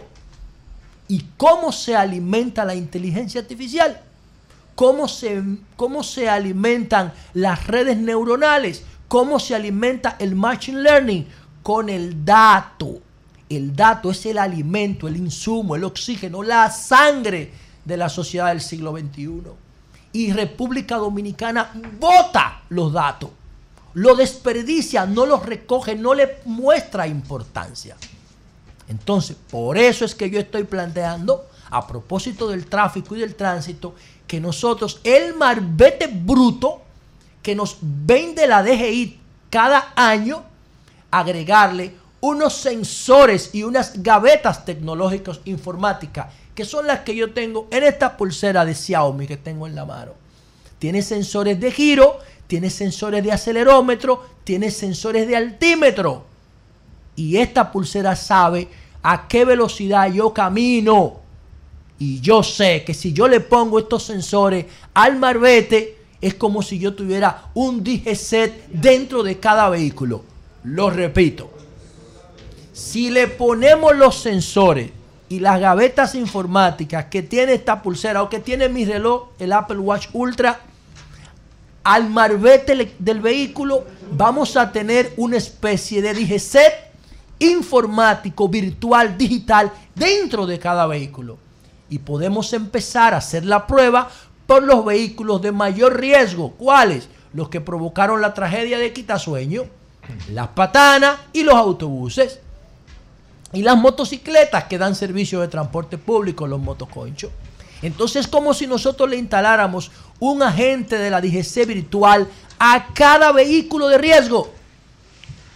Y además de los sensores estarían las gavetas que nosotros hemos diseñado cuatro. Que es una gaveta para la matrícula, la información del vehículo, una gaveta para el seguro, una gaveta para la revisión técnica. Y una gaveta de riesgo de seguridad para que nunca más se pierda un vehículo en República Dominicana. Nunca más. Y esa información que recogerían los barbetes electrónicos le permite al gobierno planificar los flujos de tránsito. Le permite al gobierno saber por qué el 28 y 29 de diciembre el tráfico en República Dominicana se ha caído en más de un 90%. ¿Esto es posible? Sí. Pero si nosotros aprovechamos la coyuntura electoral para presionar al gobierno y a la oposición a definir una propuesta científica para enfrentar el caos y el infierno de tránsito y transporte que vive la República Dominicana. En las coyunturas electorales los gobiernos son sensibles, sobre todo los que se están religiendo, como el presidente Abinader. Y termino con lo siguiente. Nosotros podemos conseguir con el tránsito y el transporte lo que la educación consiguió con el 4%, pero tenemos que unificarnos, la clase media, que es a la clase media que el desorden del tránsito le da en la madre. Y no podemos permitir que pase la coyuntura electoral sin forzar a los candidatos y candidatas de este proceso a firmar un acuerdo sobre el tránsito y el transporte. Son las 8.48 minutos. Allí, buenos días. Gracias, don Julio Martínez Pozo. Muy buenos días a todo el país y por supuesto a este equipazo del sol de la mañana. 29 de diciembre, este es el último programa del sol de la mañana del año 2023. Estaremos ya nuevamente con ustedes el- en el año 2024, específicamente el día 2 de enero, ¿verdad? Que empiezan las labores y, por supuesto estaremos aquí eh, con todo el equipo tratando siempre de, de llevarles a ustedes eh, las informaciones y los temas más importantes de la República Dominicana y de todas partes del mundo. Uno quisiera terminar este año, sobre todo que ya se acerca el 31 de diciembre y hay siempre eh, esa, esa fiesta, ¿verdad? Para esperar el nuevo año, y en este caso el año 2024. Uno quisiera terminar con buenas noticias, con cosas eh, buenas para el país. Pero lamentablemente una cosa es lo que uno quiere y otra cosa son los, lo que ocurre en un país y la situación que vive una determinada nación. Miren, el, Banco Central de la República Dominicana ha dicho que eh, la canasta nacional promedio, la canasta nacional promedio, está en estos momentos en 44.500 pesos mensuales. El promedio de los cinco quintiles. Usted sabe que la canasta básica está dividida en cinco quintiles, donde el primer quintil es el de las personas con eh, menores ingresos. Una persona que gana, eh, qué sé yo, un salario mensual de 21 mil pesos. eh, el, el primer quintil establece que la canasta básica para esas personas en la actualidad está por encima de 26 mil pesos mensuales. Por encima de 26 mil pesos mensuales. Y la canasta básica mayor, que es el quinto quintil, está alrededor de 72 mil 676 pesos mensuales. Cuando usted suma estos cinco valores que da el Banco Central a través de los quintiles y los divide entre cinco, usted tiene el promedio y ese promedio da lo que dije hace un momentito, 44.500 pesos cada mes. Cuando usted en su casa toma un lápiz, un lapicero y un papel y se pone a sacar cuentas de cuáles son sus gastos mensuales, y usted va anotando energía eléctrica, teléfono, alquiler, transporte, transporte. El transporte solamente, señores, para que ustedes tengan una idea, lo que gasta una persona que no tiene vehículo para transportarse es alrededor del 25 al 30% de su salario en la República Dominicana. Del 25 al 30% de su salario eh, para ir al trabajo y regresar a su casa durante un mes, durante un mes de trabajo. Entonces el transporte eh, se lleva una parte importante de ese salario eh, que recibe un trabajador en nuestro país. Por eso, cuando estas personas van a los supermercados, van a los mercados, van a los colmados, lamentablemente el dinero que ganan, el dinero que, que pueden disponer de él para comprar los artículos de la canasta básica, prácticamente no les alcanza para nada. Además de la escalada alcista que han tenido los precios de los productos de primera necesidad en los últimos meses en nuestro país. Eh, prácticamente todo se ha incrementado. Que esos indicadores son del año 1970, lo que tú estás No, no importa que sean No, del que te- 70. no, no, que lo que, que te quiero decir, no estoy, no estoy cuestionando el comentario, sino que eso, si tú lo alimentas con data en vez de esa encuestica, tú tuvieras, tuviera- porque ahí no está la comunicación, ahí no está la recarga, ahí no está el internet, ahí no está No, no, Netflix, porque ahí no está la no, comp- yo no, o no, sea, están, están, están. Hay muchas cosas que se toman en cuenta. ahí no, ahí no se hay- toman en cuenta esa- para esos rubros son calcular. de 1970. Pero No, todos no. están en la canasta. Eh, Todos están en la Lo que es canasta. comunicación, todo, claro que está. todo está. Lo- se toman en cuenta para calcular precisamente eh, estos eh, quintiles, eh, los niveles de la canasta básica en la República Dominicana. Es una situación bastante difícil y cuando un año termina eh, con esa tendencia de que los productos que se consumen diariamente en, en la casa y en la mesa de los dominicanos van hacia el alza.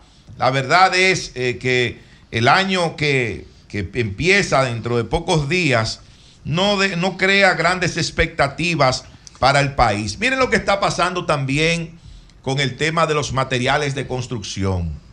Ustedes saben que para esta época, desde que empieza diciembre, la gente como va a tener la entrada del salario de Navidad, del salario 13, dice, bueno, con ese dinerito yo voy a hacer algunos arreglitos aquí en la casa eh, si tengo que hacer una pared aquí o eh, voy a hacer un pequeño cuartito o voy tal vez a cambiar en, en esta partecita de la casa el techo de zinc para, para ponerlo de concreto. Hacen algunas eh, planificaciones eh, con ese dinerito. Bueno, señores, este año para la construcción ha sido fatal. Para la construcción en la República Dominicana ha sido fatal. Es un sector que ha decrecido durante el año Se puso 2023. Decrecido no, se puso enano. Y lo han estado expresando los grandes desarrolladores de proyectos inmobiliarios en la República Dominicana. ¿Y esto por qué, Nayib? Imagínense ustedes por el precio de los materiales Ah, de está bien. construcción. Eso está bien. Por el precio de los materiales de construcción. Que fíjate lo que ocurre ahora. En esta misma semana, en esta misma semana, se acaba de incrementar el precio de la funda de cemento. En un 6% acaba de aumentar el precio de la funda de cemento. Para situarse, señores, en 495 pesos la funda. ¿Eh? La funda de cemento, 495 pesos. Y en algunos establecimientos la venden mucho más cara. Usted la tiene que comprar en, en 515, 520 pesos una funda de cemento. Pero también acaba de aumentar en un 10% el acero. Y señores, cemento y varilla, cemento y varilla son tal vez los principales materiales para la construcción. Porque si usted va a hacer una mezcla necesita cemento. Si usted va a, a preparar una estructura, usted necesita acero. Usted necesita varilla.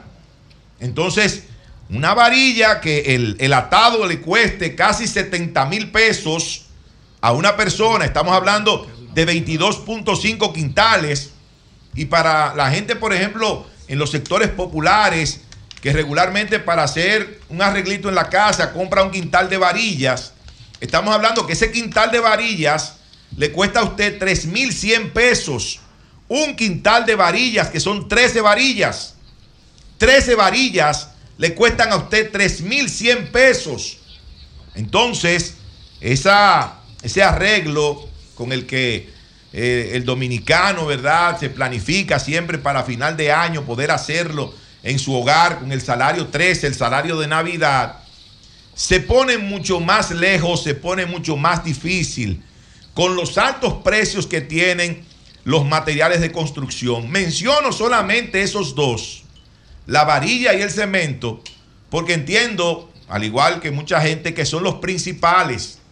Pero no hablemos de los materiales eléctricos, no hablemos de los materiales de plomería, de los tubos, las tuberías, de las llaves, de, de todo lo que se utiliza para una construcción, que también esos materiales durante este año 2023 han experimentado importantes alzas en sus precios. Es decir, que este año 2023, que uno quisiera eh, que terminara con buenas noticias para el pueblo dominicano, para la población dominicana, lamentablemente no, no es de esa manera.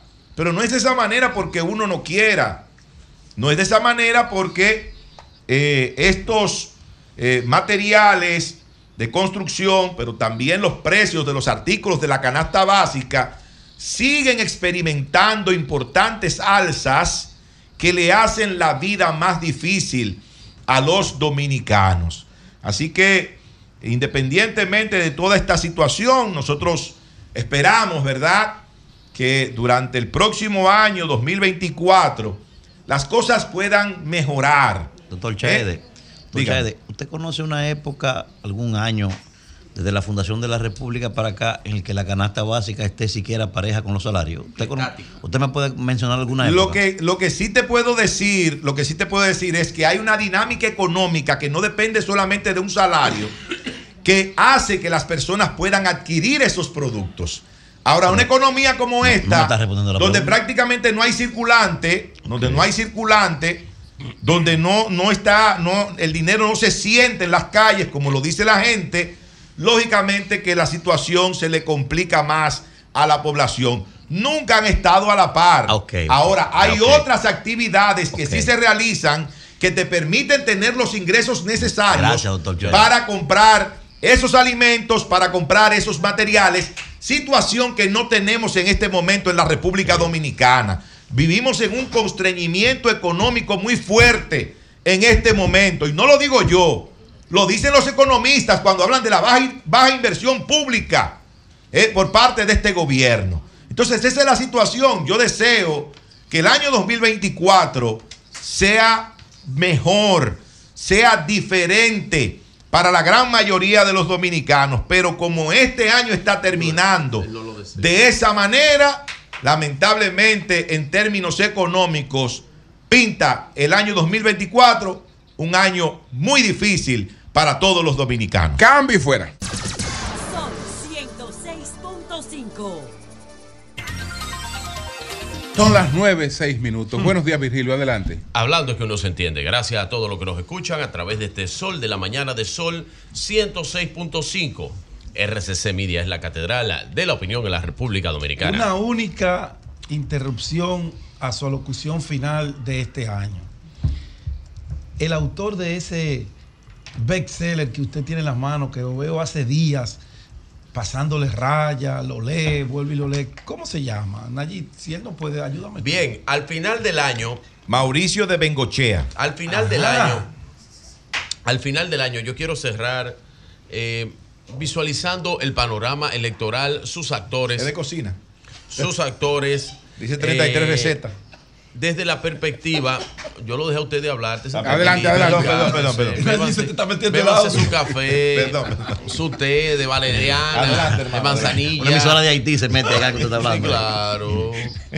Al final de este año quisiera cerrar haciendo una, una análisis culpa. con los políticos de la actualidad, del panorama electoral, eh, desde la perspectiva de un interesante libro que lo recibí hace unos días y lo he estado leyendo, eh, como bien dicen mis compañeros, eh, me acompaña donde quiera, lo he leído dentro en el vehículo, en mis tiempos libres acá, en la emisora, y he concluido con algunas cosas interesantes que plantea el profesor Mauricio Bengochea en su libro Las 33 recetas del poder. En este libro de 33 recetas de poder, algunos enunciados sobre de las 33 recetas que me llaman la atención. Y ustedes, y ustedes eh, le podrán acomodar el, ¿verdad? el sombrero a quien le sirva dentro del espectro y el panorama político actual. Miren, aquí algunas de las recetas que invoca eh, este libro. Vamos a ver la receta número 3 del libro Las 33 recetas del poder de Mauricio de Bengochea. Dice lo siguiente. Haga las cosas bien. Lo malo lo perseguirá mañana. Yo diría, lo malo lo perseguirá por siempre. Analice dentro del panorama político los políticos que ya tuvieron ejercicio del poder y ustedes verán cómo las acciones, las acciones no santas, los laissez-faire o lo dejar hacer de mucho de su entorno lo han perseguido por siempre. Usted puede citar el caso de muchísimos, de muchísimos exmandatarios. Muchísimos.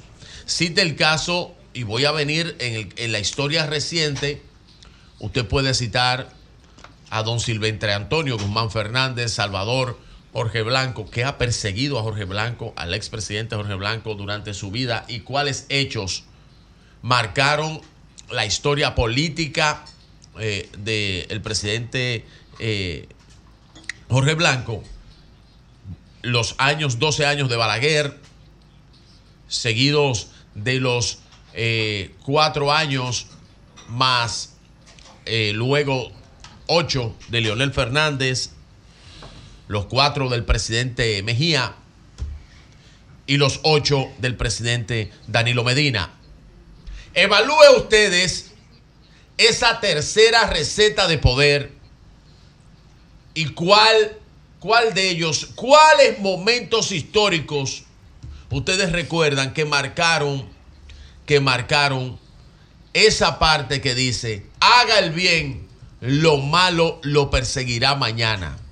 Ojo y atención para los que buscan el poder otra vez, otra vez en este panorama electoral y quienes lo hicieron bien y quienes lo hicieron mal. No voy a entrar en análisis, estamos en final de año, no voy a entrar a decir cuáles son las cosas que han marcado a esos gobiernos. Otra de las recetas de poder que está aquí es la cuarta receta del poder. Me llama la atención por lo que dice. A los políticos le hace falta familia, la familia. Cuando le mostraba esto a Eury, Eury me decía, bueno, pero también eso tiene algunos aspectos bíblicos, ¿verdad? Y es interesante ver... Nunca nos cansemos de hacer el bien. Exactamente. Y tiene algo interesante. Yo digo, la familia de los políticos que ya han ejercido el poder y los que están en la palestra pública, que se han expuesto positiva y muchos negativamente, ¿eh? ¿y qué han hecho? Bueno, te diría, bueno, Virgilio, pero eso lo indica el profesor y parece que, que el traje eh, estuviera perfecto a la medida de algunas eh, familias que han ejercido el poder y cómo sus familiares se han visto involucrados en actos delictivos en actos buenos. Te los recuerda. Por ejemplo, por ejemplo, si usted recuerda la ex primera dama de la República, doña Candy Montilla, usted recuerda todo su trabajo en favor de la niñez y la niñez con problemas, eh, eh, diríamos, situaciones, como es el caso del autismo, como es otros casos, y cómo doña Candy Condiciones. trabajaba, condiciones, trabajaba esos casos. Usted lo puede recordar en Doña Rosa, como Doña Rosa también y su trabajo a favor de la niñez de Doña Rosa, como lo hizo Doña René Guzmán Clan y otros tantos actores. Pero también recordará a las hermanas de los presidentes, los hermanos del presidente, los actos de los hermanos y las hermanas del presidente, como también los hijos estuvieron involucrados en otros casos de los presidentes. Así que a los políticos, dice la cuarta receta, le hace falta la familia. La séptima receta que yo resalto aquí es un, un aspecto importante de los políticos en el ejercicio del poder y en el ejercicio de sus campañas políticas. Es piensen como ustedes quieren que los recuerden. Piensen como ustedes quieren que los recuerden. Cómo usted quiere ser recordado. Icónicamente, hay veces, y ya con esto de las redes sociales, cuando todos esos videos quedan grabados ahí y a usted le sacan un video suyo de cuando usted dijo que algo iba a funcionar y nunca funcionó. Le puedo citar casos, empezando por la energía eléctrica. Casos, empezando por la energía eléctrica, que en algún político en algún momento dijo que iba a funcionar, que iba a resolver ese problema antes del 2000. Luego habló que lo iba a resolver en el 2006. Corrió al 2000, al 2007, 2008, 2009, 2010, 2011, 2012 y no los ha resuelto. Pues, te diría, y ese caso, bueno, eh, piense como usted quiere que lo recuerde. O en aquel caso que citó hasta una, hasta una línea aérea que iba a volver a, a surcar los cielos. Lo mencionó en eso. Piense, piense como usted quiere que lo recuerde. Una de las, la séptima receta de poder. Esta otra que he resaltado, y el libro, claro, no lo voy a analizar completo por asuntos de tiempo, es muy importante. Para terminar mi comentario de este final de año, le voy a decir algo que siempre se. Viene del príncipe, viene del príncipe Maquiavelo. No solamente es eh, de este libro, es tomado de ahí, pero el enunciado es muy interesante. Atención, Eury Cabral. Vamos. En política, la percepción es la realidad. Eh, se dice, la en política, la percepción es más importante que la realidad. Esto Puede dice, ser, la- no es en política, no la realidad. la percepción es la realidad. ¿Y por qué yo cito Se equivocó ahí. esta doceava Puede ser importante. Doceava. Es pero importante, Son pero no es la realidad. ¿Por qué yo cito esta doceava receta del poder? Pero. Simplemente porque cuando usted pregunta en cualquier estudio de opinión, en cualquier, en cualquier lugar, en cualquier sondeo, inclusive para los que dicen que votarán por la oposición, cuando usted le pregunta en la percepción, ¿quién usted cree que ganará las elecciones del 2024? Responden Luis Abinader. Feliz año, Dios le bendiga. Cambio y fuera.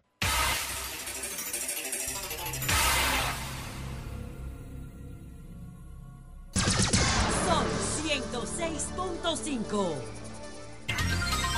9.22 minutos. Buenos días, Pedro. Buenos días, don Julio Martínez. Don Allí quería decir Sí, algo. Sin allí So- quiere, solamente- quiere en mi cancha. Sí, hermano. ¿Cómo es? ¿Y ¿Qué es esto? Que yo, No, no, que eh, es mi amigo, dale mi la bola, dale la bola. Le ceda Sí, la sí. pelota. Sé que te 30, no le voy a dar un minuto. No, que para que haga aquí es breve, es breve. Solamente decir que cuando vi el libro que trajo eh, Virgilio, que me llamó en la principio, atención. en principio pensé que era un libro de cocina. ¿Por qué? Porque habla de 33 recetas. 33 recetas Entonces, pensé que era de cocina. Ahora, muy poco creativo el autor. ¿Por qué? Por eso de 33 recetas del poder, eso 48 leyes del poder. O sea, yo creo que pudo haber sido un poquito más creativo. El poder es el poder. El señor eh, Mauricio. Pero tú no leído la hora. Tú le vas a dar, le- le clase, tú le vas a dar clase de política. En la titulación de su libro y en los preceptos que acaba de mencionar. Dale clase política eh, Virgilio, Virgilio a Félix, que están político. contenidos, que están contenidos en otras importantes Mire, obras. mire, hay muchas cosas, mire, hay muchas Ya cosas de Mauricio. bueno. Hay muchas cosas de Mauricio con las que yo no coincido. Ahora, Mauricio se ha constituido muchas- en, En una una- autoridad. en un referente latinoamericano No, no, de la consultoría política. Esa es la verdad. pero- si usted lee la obra, usted no la puede Poco meritar. original. Güey, Claro, hay que Poco original. leerla, No, Poco maestro. original. Perdón, Pedro. No, yo leí las 48 Oye, leyes del Nayib, poder. Mauricio es brillante. un referente latinoamericano Nadie- en la no, no, consultoría, hermano. Yo he dicho que no. Bueno, Se pero he dicho que no. he dicho que es poco original. Y lo mantengo. Las 33 recetas del poder. Son las profesor nueve Ahorita Mauricio con la veinticuatro. mano, como dicen en los barrios. buenos días, Pedro. Adelante. Asuma Bueno, su cancha. buenos días. Coge la pelota. Retomo la pelota y tengo el control durante 32 minutos. ¿Cómo es? No, adelante. Discúlpeme. Discúlpeme, discúlpeme, discúlpeme, señor Pedro, es para allá. Pedro es para allá. Fin Adelante, de año. Pedro. Bueno, señores, O- o Pedro buenos días. sí. Buenos días nuevamente a todo el panel, a todo nuestro equipo de producción, a Ramón Mercedes que nos visita eh, desde la ciudad de Nueva York. Nue- Nuestro reportero estrella está aquí compartiendo las festividades de Navidad El mejor con reportero todos nosotros. dominicano, Reportero estrella. El mejor reportero. Ya no hay que ponerle más El mejor. aderezos. yo, Lo digo yo. Y buenos días a toda nuestra Súbale gran audiencia, nuestra gran y respetada audiencia que nos honra con seguirnos, con comentarnos, hasta recomendarnos. Nos escriben en lo privado con mucho respeto y nosotros con ese mismo cariño, con ese mismo respeto, pues interactuamos y le explicamos algunas cosas que a veces nuestros oyentes se dejan confundir de la presión mediática, de la presión de redes, de los intereses de uno, de otro. Y eso es normal. Eso es normal porque en democracia cada quien emite su opinión y usted pues emite la suya. Siempre y cuando esas valoraciones no sean tergiversadas y sean valoraciones fruto de la conciencia de lo que usted piensa, no de lo que otros puedan ponerlo a usted a pensar. Y en las redes sociales eso se estila mucho. Cuando tú te pones a leer algunos comentarios, eh, en el caso nuestro, a mí nada de eso me deprime. A mí nada de eso me hace cambiar mi convicción porque yo hablo con, con total conciencia de lo que hago, cómo lo hago y por qué lo hago. ¿Por qué lo hago? Bueno, porque hay que informar, porque yo escogí la profesión de periodista y el periodismo no es para complacer a nadie. El periodismo es para buscar información y con todo respeto apegado a la moral y a las buenas costumbres se sirve la información. Si esa información a A o a B le afecta, no es problema del periodista. Ahora, si es responsabilidad del periodista la forma como informa. Fíjense que nosotros no acusamos porque no somos Ministerio Público. Nosotros podemos fijar posición de lo que nosotros entendemos que se debió hacer o no hacer en un caso X, pero no podemos acusar porque no es el rol nuestro. Ahora, cuando nosotros tenemos documentación en manos, que podemos decir, usted hizo esto o aquello, lo hemos hecho en reiteradas oportunidades, no en casos que vinculan a artistas, que vinculan a deportistas, a colegas periodistas, no, lo hemos hecho con casos que uno tiene hasta que dura 3 y 4 días pensando por cuáles caminos vas a recorrer, porque son sectores muy poderosos. Y lo hemos hecho. Y hasta esos sectores han tenido respeto al ejercicio que hacemos responsablemente, abiertamente, transparentemente, a través de los medios de comunicación.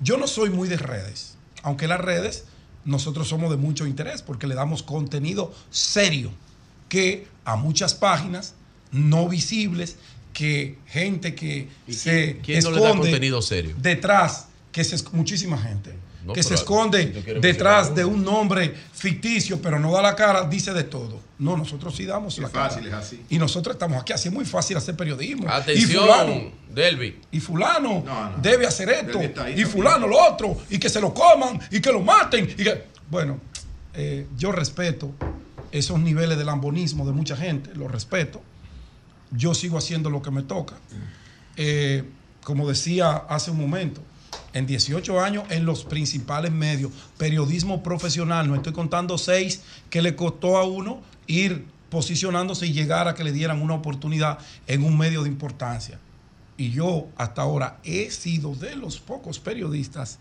que ha ejercido de frente con temas que otros me llaman de espalda y me dicen, no te meten en eso, esa gente son peligrosas, el poder no se enfrenta. El poder no se enfrenta si usted no tiene la verdad. Hasta los narcotraficantes tienen códigos. Hasta los narcotraficantes. Si usted no lo difama, si usted no le monta campaña, si usted da su información basada en hechos noticiosos, en hechos que pueden ser verdad, verdades que uno construye, siempre con el debido respeto a la moral y a las buenas costumbres. Y ese ejercicio de planteo el problema, y si usted se siente aludido, los micrófonos abiertos para la réplica, para que usted cuente su verdad, que no necesariamente su verdad es la real, porque la suya, como tampoco la mía es la verdad absoluta. Nunca me lo he creído. Nunca. Ahora bien, el que se crea que con campaña de redes, de intimidación, de un grupo de locos, escribiendo cualquier porquería, incluyendo actores, actores que andan buscando la más mínima oportunidad de que uno yerre para sacarle provecho político como lo montaron ayer. Porque coño, lo hicieron viral rápido y se lo agradezco. Le agradezco porque me tienen tres semanas viral y yo no soy de redes, yo no le gano un peso a eso. Ese no es mi problema. A veces yo duro tres cuatro días que no entro a ver reacciones en mi cuenta de Twitter. Y duro hasta 15 y 20 que no escribo. Porque yo tengo que hacer un comentario todos los días en este respetado programa. Que sí da la cara. El que quiera opinar y decir. Ahora, y con esto concluyo ese caso y lo cierro de mi parte por ahora. Por ahora, porque yo no hago campaña, yo doy una información y vuelvo y repito. El señor Audo Vicente, con mucha responsabilidad, llamó y dio su versión. Y eso es lo que se busca en el periodismo. Generar información. Usted cuenta su verdad, yo cuento la mía. Mucha gente se hace juicio de valor. Y la de Otros han sido inducidos a emitir juicio de valor, que si él va a perder la carrera. ¿Pero ¿y por qué tiene que perder la carrera? Pero él dijo aquí que no conoce nada de eso, que no tiene nada que ver con eso. Ya él dijo su verdad. ¿Y por qué tiene que votarlo? ¿Y cuál es el miedo? ¿Cuál es el miedo? Pero ¿cuál es el miedo? Que, vote, que vete con Pedro para los tribunales, que cómetelo vivo. Yo no tengo ningún problema. El riesgo de esta profesión, igual que el de la política, mis hijos, mis hijos, mi familia, están muy conscientes. Y si alguien está consciente, soy yo. No, si usted decide, ese es su problema, vámonos para los tribunales. Pues yo soy abogado, yo estudié Derecho, yo sé lo que son los tribunales, para bien o para mal, pero tampoco vaya usted a creer que usted me va a intimidar con esa clase de campaña que me montó todos los, periodistas del deporte, hasta amigos míos, hablando muchísimo disparate. Me dio hasta pena cuando comencé a leerlo y lo dejé de leer. Me dio hasta pena porque uno no puede ser coño tan lambón. Ay, ¿qué, qué? No, usted figura pública. Y cuando usted figura pública, usted tiene que saber que usted está expuesto. Ah, coño, a los políticos no le dicen ladrones. Y le dice muchísima vaina. Ah, ellos no tienen familia. Ah, no, los políticos no tienen una carrera. Ah, no, porque tú eres pelotero. ¿Y qué carajo le aporta un pelotero a la sociedad que no se hace ese rico? ¿Qué es lo que le aporta? ¿Usted ha visto un pelotero aquí, salvo honrosas sesiones, haciendo obra de bien común? Muy pocos. Yo creo más en el político, respetando su profesión, que es la que cada quien tiene derecho a ejercer, como yo ejerzo la mía. Pero usted no me puede venir a satanizar porque yo doy una información de una persona pública. O si se siente aludido, él hizo lo que tenía que hacer. ¿Que lo vamos a santificar? ¿Le ponemos la corona del Papa? No, no. Ojalá y este caso lo aclare la fiscalía. Nunca le he dado la mano al señor Audo Vicente. De él sé los equipos que ha dirigido. Más nada. A su esposa sí. La conozco, la respeto y le admiro su carrera. Mucho. Y lo dije ayer. Una mujer seria. Y siempre seria lo he dicho. Ha hecho su trabajo de manera correcta. Y creo que él también. Cada quien en su base. Ahora yo mantengo. Ahí hay un conflicto de intereses. Hay un conflicto de intereses. Y si yo fuera Olga, yo me inhibo de conocer ese caso. Por la razón que sea. Porque si el acercamiento fue para que él sea mediador, que tienen todo el derecho a hacerlo, porque es natural, como dijo Julio. Es natural que si hay un tema con un periodista, yo me acerque a Manuel, me acerque a Nayib, me acerque a Julio. Es natural. ¿Para qué? Para lo que fue. Bueno, la gente comenta, ya le explicó. Y dijo que no, que no conoce nada de eso, que no tiene. Perfecto. Ahí está. Cerrado. Ahora, queda el sabor de que su esposa es la que está llevando el caso. Y a mí no me gustaría que Olga termine mal una carrera tan exitosa. A mí no. Pero es una decisión de ella, que la tiene que tomar ella. Yo no soy quien para recomendarle qué o cuál. Yo digo lo que yo creo que debe ser. Yo me inhibiría. Ahora bien, eh, ya con eso, yo cierro ese tema porque yo no tengo una campaña. Al caso de Wander Franco, yo ni siquiera sabía quién era Wander Franco. Pues yo no le doy seguimiento a esas cosas de deporte porque tengo muchas cosas en que ocupar mi tiempo que son las que me gustan. Como los amantes del deporte le siguen el deporte, yo soy amante de otras cosas. Y ocupo mi agenda en lo que a mí me toca. En lo que a mí me toca. Yo no ofendí a Audo Vicente. Hice mi periodismo como él mismo lo reconoció aquí. Él mismo. Cuando él dijo que él era intolerante a muchísimas cosas, yo le dentro de su intolerancia, yo estoy incluido. Para prepararme, para planchar la toga. Y él dijo, no señor, usted hizo un periodismo responsable. Él mismo. Coño, entonces los lambones vienen a hablar muchísima porquería. Gente que conoce a uno. Coño, gente que ha estado de frente con uno. Que hasta le deben muchísimos favores a uno. Y vienen, coño, a poner el nombre de uno en duda. Mire, carajo. Ve tú y demándame lo que escribieron toda su basura, lo que son públicos, lo que no son famosos, no. Lo que son públicos, vayan ustedes y pongan la demanda. Yo no tengo nada de qué retractarme. Simplemente serví una información.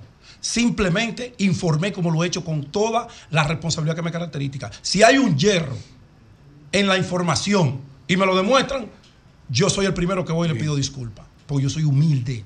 A mí no se me sube los humos a la cabeza. Ahora, yo no voy a pedir disculpas de, de una ofensa que yo no he hecho. No lo voy a hacer. Mi, mi agradecimiento a Audo que, y, y el programa que llamó, como hace todo el mundo, y con todo respeto explicó su situación. Y yo la respeto completamente. Finalmente, maestro. Breve, por finalmente, favor. Finalmente, muy breve. No son 32 minutos, ¿no? No, finalmente. Mira, pero tenía que decir esto. Finalmente, eh, ah, y mi profesión de político o mi carrera política no tiene nada que ver con mi carrera comunicacional. Nada. Si me ponen a escoger hoy entre ser diputado y ser periodista, me quedo con mi periodismo. Para que estemos claros. No me van a chantajear con esa vaina a mí no. A mí no.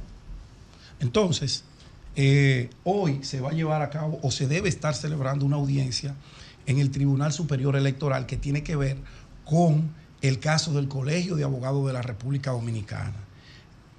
Eh, todo el mundo sabe que eso se debió dilucidar en el Tribunal Superior Administrativo. ¿Pero de qué? Pero parece, espérate, esa audiencia está fiada para las 9 de la mañana de hoy, porque la, la plancha del PRM, como no obtuvo ganancia de causa en el Tribunal, Superi- en el Tribunal Superior Administrativo, se fue con un recurso de amparo para evitar ¿Y qué tiene que, se ver el juramente- tribunal? incompetente, El- el incompetente Es un tribunal totalmente. completamente incompetente. Con- no tiene que ver nada con Nada eso. que ver, lo dice la Pero ley. nada. Nada que ver Nada. con eso. Es un tribunal, el Debe superior electoral inadmisible. inadmisible. Es incompetente para conocer eso del colegio por de eso, abogados. Por eso Claro. quería que usted me diera estos minutos.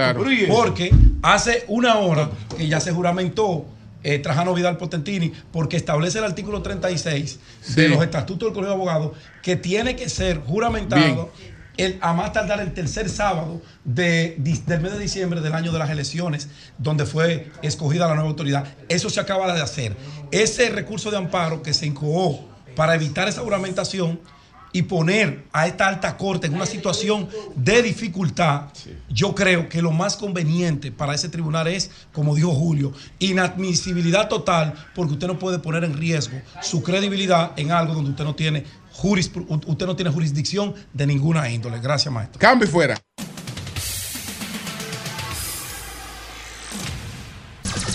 Son 106.5. Son las 9.43 minutos. Buenos días, Pedro. Adelante. Pedro, no, ya Pedro, Pedro habló. Ah, pues, no. traje dos comentarios más. No, Eurico Abraham. No, yo, yo lo dejo porque todo el mundo me quedó uno. Vamos a poner las canciones de Gedeón y de Robertico. Gracias. ¿La vieron? Cantando José José. Eh, eh, eh, Ahorita hablamos de eso. Ah, el señor primero.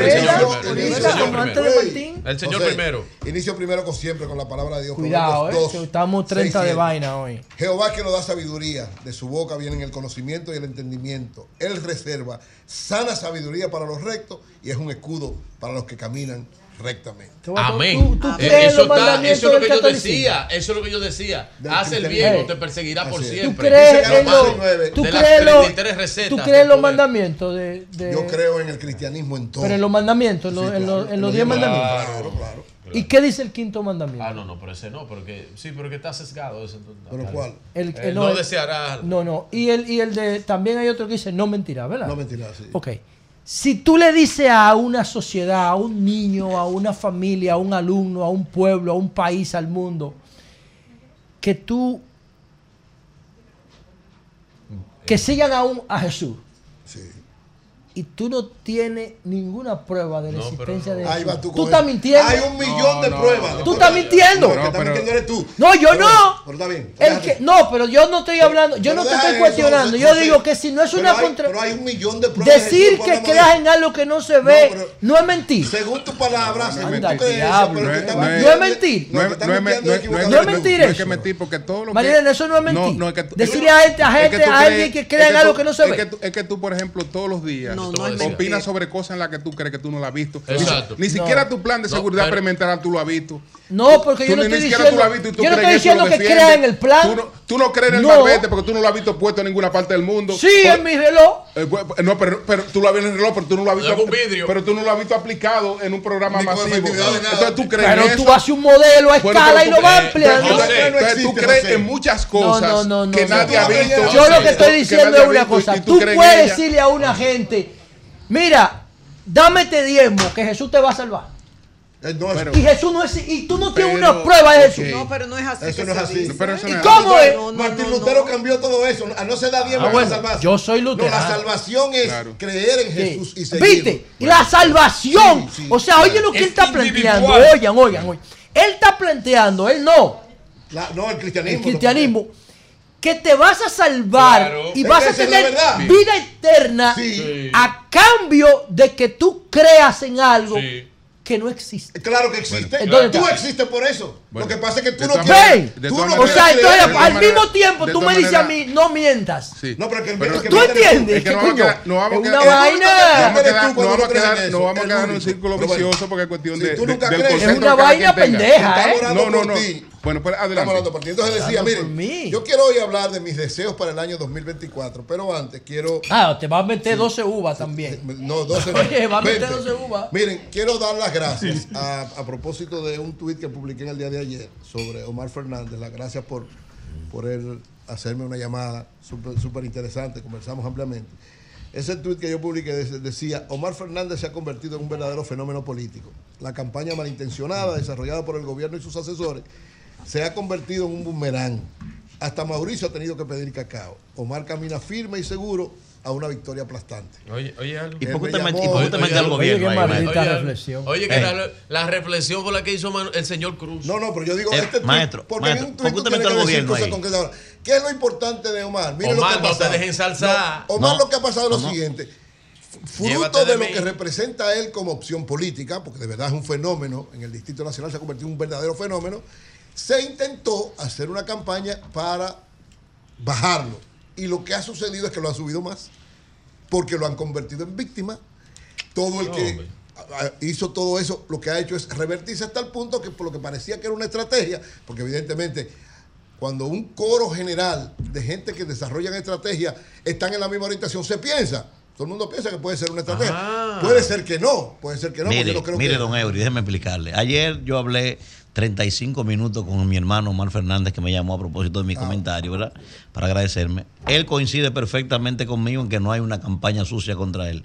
Y me preguntó por qué yo entendía que eso estaba pasando. Y es muy simple. O sea, yo le dije, mira, no vea eso como algo malo. Primero, usted está compitiendo. En campaña pues, electoral, a nadie le dan guarapo de caña, ¿eh? Es con la caña entera que le dan. El que crea otra cosa tiene problemas.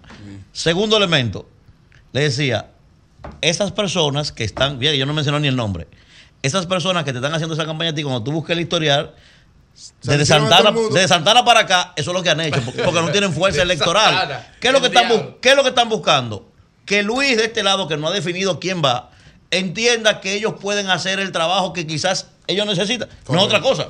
O sea, en su lógica de ellos, eso es normal, Claro, eso es natural. Eso no Lo es una campaña lo sucia. importante de esto es que Omar está muy claro. Él no le va a hacer caso a nada de lo que implica. Él sabe que ahora mismo él es un objetivo electoral. Claro, Él eso un es objetivo. Eso no es un natural. objetivo electoral en el sentido de que como está tan fuerte, quienes lo quieren vencer le van a entrar con todo y los que están a su favor también lo van a seguir favoreciendo. O sea, él está muy claro, él está muy firme. Tiene, yo reitero que en el caso de Omar Fernández, y en el caso de varios jóvenes con esas características o personas que son parte del relevo político, están sembrando este presente con ese éxito, un futuro importante, que dependiendo de cómo se manejen de aquí en adelante podrían llegar muchísimo más lejos. Y eso es lo importante, que tengan firmeza en el presente para tener una visión clara del porvenir. Y creo que Omar está actuando correctamente en ese aspecto y qué bueno que siga por ahí. Miren, Empieza un nuevo año. Siempre en el nuevo año uno tiene una serie de deseos, una serie de aspiraciones para ese nuevo año. Y yo eh, escribí breve- brevemente lo que son las 10, desde el punto de vista Recetas del. político. No, no recetas, deseos. No. Porque yo es muy original. Eh, Eso tiene que ver con las uvas. No, no, no tiene que ver con nada con Tú no con comes uva el 31. No, no. Eso es, sabes que eso es una La tradición. gente se la come, ¿verdad? La luz es un ritual, eso es un ritual. rito. como- Una óyeme, tradición. Yo no por hago tú eso. apagar una velita, la luz de una velita, se va a cumplir un deseo, pero uno hace ese ritual. Eso es para los seres humanos los tradición. rituales son Qué importantes. qué ¿Por contradictorio qué para ti es importante la usar ese tipo de ropa? Eso tiene un significado para ti, para otra gente usa traje. O sea, uno lo acepta y punto. Si ¿Por no qué mejor tú algunas planificate Tribus, ¿Por qué para- algunas tribus? Voy a mis deseos. Pero vamos, vamos a los deseos. No de mejor tú tribu para conseguir tus no, hay que objetivos. trabajar. Tú Si cosas- comiendo uva, tú vas a lograr tu meta. Tú lo puedes hacer las dos cosas. Comiendo uva. Adelante. cosas, planificando. Adelante, por favor. eh, Si no ¿Qué te es lo gusta, no importante lo de los deseos? Los deseos es una aspiración, es algo, lógicamente tú tienes que trabajar para eso, o exhortar a los que ese deseo tiene que ver, trabajen para eso. Entonces, es una especie de aspiración. ¿Qué me gustaría cosas que sucedieran en este año? Lo primero es, como siempre, para mí lo fundamental siempre es Dios en todas las cosas. Y lo que deseo, en primer lugar, que la gracia y la bendición de Dios continúen sobre el pueblo dominicano y que cada vez más personas asuman a Jesús como su Señor y Salvador, que para mí es la garantía de todo en la vida. Amén. Lo segundo, ya yendo a, lo más concreto de lo que pasará este año, este año es un año electoral, van a haber varios procesos electorales, el de, febrero, el de febrero, el de mayo y si hay segunda vuelta el de junio. Entonces mi deseo es que todos se, se- desarrollen en paz, sin violencia, sin complicaciones y que todos los actores que están involucra- involucrados, todos los actores políticos involucrados, ganen o pierdan, tengan la humildad de respetar la decisión que tome el pueblo dominicano. Es decir, ese es uno de los principales deseos que tengo, porque evidentemente lo que se prevé del 2024 en términos electorales es muy intenso, muy difícil y tiene que saber bien manejado por todos, ganadores y perdedores. Que, tercer deseo, que la campaña electoral, a propósito de esto, se desarrolle de la forma más limpia, más honesta, más tranquila, más ética. Lógicamente siempre hay gente que trata de desvirtuar estas cosas, eso es parte del proceso también, pero que eso no sea que lo, lo que se impongan, sino que haya cada candidato en todos los puestos, no solamente para los presidenciales, sino en todos los puestos, en las dos elecciones que hay, planteen opciones posibles, propuestas claras, hablen en beneficio de la población y que no haya un dimidirete que a final de cuentas se pierde el sentido de lo que es escoger representantes del pueblo para resolver situaciones de la población. Mi cuarto deseo es que el sistema político salga fortalecido y que consolide la estabilidad política y social de la República Dominicana. Miren, la República Dominicana tiene una gran característica y es que es uno de los países de América Latina que ha mantenido por mucho tiempo la estabilidad por la fortaleza de su sistema político, por la fortaleza de los partidos. Independientemente de todas las críticas y todas las cosas que se han dicho, hemos logrado cuando un partido importante del país deja de ser, eh, de tener eh, prioridad, pasa a otro a sustituirlo con gente de este o de otro lado, pero siempre hay un sistema de partido que está trabajando en la consolidación de ese sistema democrático de la República Dominicana y de la estabilidad social y política. Esa es la garantía de todo lo que pueda darse también en términos económicos. Para usted lograr un desarrollo, un crecimiento económico, tiene que tener una estabilidad política y social que la garantiza, en el caso de la República Dominicana, el sistema de partidos políticos. Un quinto deseo que tengo, que Danilo Medina y Leonel Fernández, dos hermanos que están distanciados por la política, puedan reencontrarse, se puedan pedir perdón mutuamente y puedan caminar juntos por el bien, no políticamente, no estoy hablando por las elecciones nada más, sino por el bien de ellos mismos, de sus familias y del país, porque dos expresidentes que además tienen una historia especial trabajada en conjunto, tienen que reencontrarse y eso es lo mejor. Jesús nos ha enseñado que una de las cosas fundamentales de los seres humanos debe ser la ¿Es un sueño o pesadilla? de perdón. No, es un deseo, es un sueño. Es un deseo que tengo y estoy trabajando y siempre he trabajado para eso. Y creo que podría darse este año un paso importante para eso. Porque yo creo que Leonel y Danilo, por lo que representan ellos dos, necesitan, merecen estar nuevamente en la misma orientación que estuvieron en el pasado. Mi sexto deseo es que todas las instituciones de la sociedad y del Estado dominicano que defienden la familia, que le interesa a la familia dominicana, puedan desarrollar acciones y campañas de manera permanente, no eventualmente, sino de manera permanente. ¿Para qué? Para resaltar el valor de la unidad familiar y del matrimonio como uno de los principales valores de la sociedad y que podamos frenar esa epidemia de divorcios que hay en República Dominicana. El sexto es que el presidente, el presidente que se juramente el 16 de agosto, sea Luis, Leonel o Abel, cualquiera de los tres que son los, las tres Pero opciones. como son deseos, di cuál tú deseas. No, no, no, no, No, pero como son deseos. claro, no, esa parte, no, no, no, no, no, no, maestro, que- es un deseo. maestro, para que el deseo o por lo menos por dónde, por dónde el deseo de casi una quimera, Tú deseas por lo menos que sea, de, que, sea de rescate o que sea. pues, Porque son deseos lo que tú estás expresando. Él aspira a una gran alianza. Pero por lo menos en los deseos uno se lo puede jugar en los deseos. Yo lo digo más adelante, pero yo digo. Él es un hombre de fe. El deseo de él seguramente- está- el deseo de él está casi en el- quimera. el- el que seguramente el 16 de agosto, de manera inmediata, No me digas, sí. empiece a desarrollar, a cualquiera de los tres que sea, políticas públicas efectivas para enfrentar los grandes retos que tiene la sociedad dominicana, para el nuevo gobierno, que es la inflación, los altos niveles de la deuda y los altos niveles de pobreza. O sea, que el que sea de los Es tres. una recomendación de un economista ya. No, no, yo digo, es un sí. deseo particular. Ok, ok. El, el octavo es que las mujeres dominicanas sigan cada vez más alcanzando altos niveles de desarrollo en la sociedad dominicana, Está especialmente en la política. En la política. O sea, que este año 2024 siga consolidando, porque han habido situaciones que han Bien. avanzado y han echado hacia atrás y que esto consolide para que para que sea en el próximo periodo o en el siguiente tengamos una mujer que sea presidenta de la República. El noveno, que las actuales autoridades o las que vengan, el, el que Ahí, sea ahí que quede- favoreciendo a Carolina tú. Bueno, la que sea. la- la- Porque es la única que está en juego en estos momentos. no, mujer. también Margarita puede Oh, No, no, no, no, no, es tú, es para, es No, para le la dio hora que tú 28. estás- No, yo digo del tu 24. dese- tu- Tu deseo son para el 24. No, yo digo que el Dale. 24. Y la única que, No, la el única, futuro, y la el única que tengo en la boleta del 24 es Carolina. Carolina. No, y porque tú estás deseando Porque que. tú sabes que el PRM sí. sacó a No, Farid. yo estoy Sí, hablando sí, que sí. sigan consolidando. Carolina debe seguirse consolidando porque es una opción. Pero Margarita como opción, si no, Pero- si, si no ganara, por ejemplo, el, el rescate RD, como opción de oposición. Un abrazo. Y Faride, que Un abrazo a doña-. O sea, a doña Margarita de las que Cedeño. tienen posibilidad de ser presidentas de No, la que República. jugar Que, se consoliden madre. y que sigan creciendo. Porque este país, del lado que sea, sea del lado del PRM, del PLD o de la Fuerza del Pueblo, necesita, pienso yo, que una mujer dirige el país. El noveno es que las actuales autoridades, o las que vengan, ¿verdad? En caso de que no queden las que están, sepan desarrollar con inteligencia una política hacia Haití que tenga tres características fundamentales. Primero, que sea efectiva, es decir, que evite la migración y que todas las cosas que pasan. Cuidadosa, que no y respete los derechos humanos, pero además que esté llena de un espíritu cristiano y solidario, sabiendo que son hermanos, que usted podrá creer lo que usted quiera, pero son un país que está como hermano nuestro porque está a nuestro lado. Y finalmente, que luego de la juramentación del próximo presidente, ¿verdad? ¿Quién será el próximo? uno de los tres, uno de los tres principales. o Ah, Luis, él estableció el orden. Él estableció uno de el los orden. Él dijo. Pero no, oye lo que yo decía. Él dijo, Luis, Leonel No. o Abel. No, no, No. Ese es el orden. No fue así. No, No, porque ese es el orden realmente. No, ese no es el orden. Antes de que Ese es el orden. No, ese no es el orden. Finalmente, finalmente. Eury, dile a, esos, dos, dile a esos dos no. inquisidores que, No, la, constitución de inquisidores ya, no, no, oye, no, la constitución de Yaguate, el primer artículo dice prohibido fuñirse. Dile, díselo a ellos. Víctor Gómez Casanova. Víctor, espérate, cinco segundos nada más para que tú cierres en alto este La salvación es 2023 que parece que va a abrir San un Juan. 2024 caliente. Mira, Muy caliente. Víctor.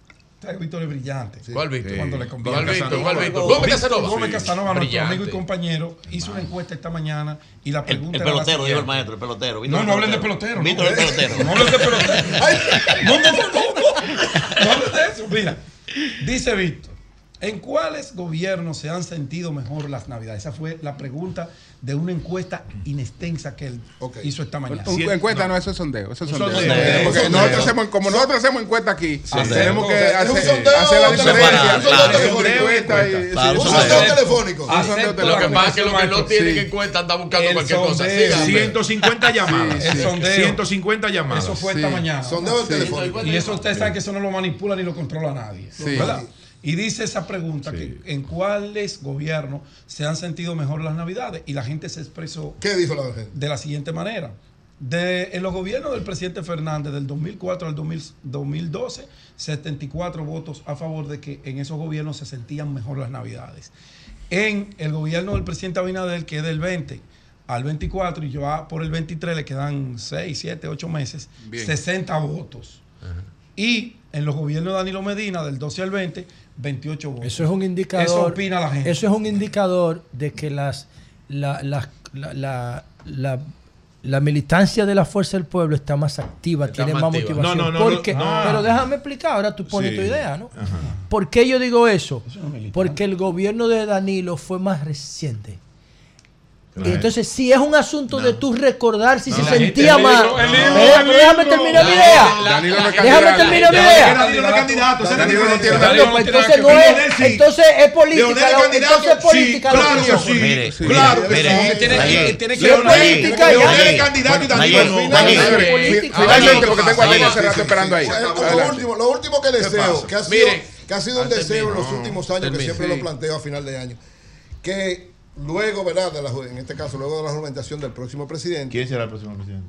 uno de los tres que sea, Luis, Leonel o Abel, En ese mismo orden. se realice, yo siempre he planteado esto y lo reitero, que para mí es una aspiración. O sea, una cumbre que se llame una cumbre, que vaya con esa orientación, una cumbre de unidad y esperanza entre los líderes, donde estén el presidente que sea electo y todos los expresidentes como una especie, no es para no es para llegar a ningún acuerdo particular, sino Bien. como una especie de llamar al pueblo dominicano a tener esperanza de que todo va a salir bien siempre como ha salido. Bien, Esos bien. son mis deseos No del año forzar, ¿no? 2024. A- adelante, Deli Gerasme, adelante. Ay, la fiera de Neiva. Buenos días, buenas tardes, buenas noches, dominicanos de todo el mundo. Sí. Radio Cadena Comercial, El Sol de la Mañana, el programa más importante de Latinoamérica. Así es.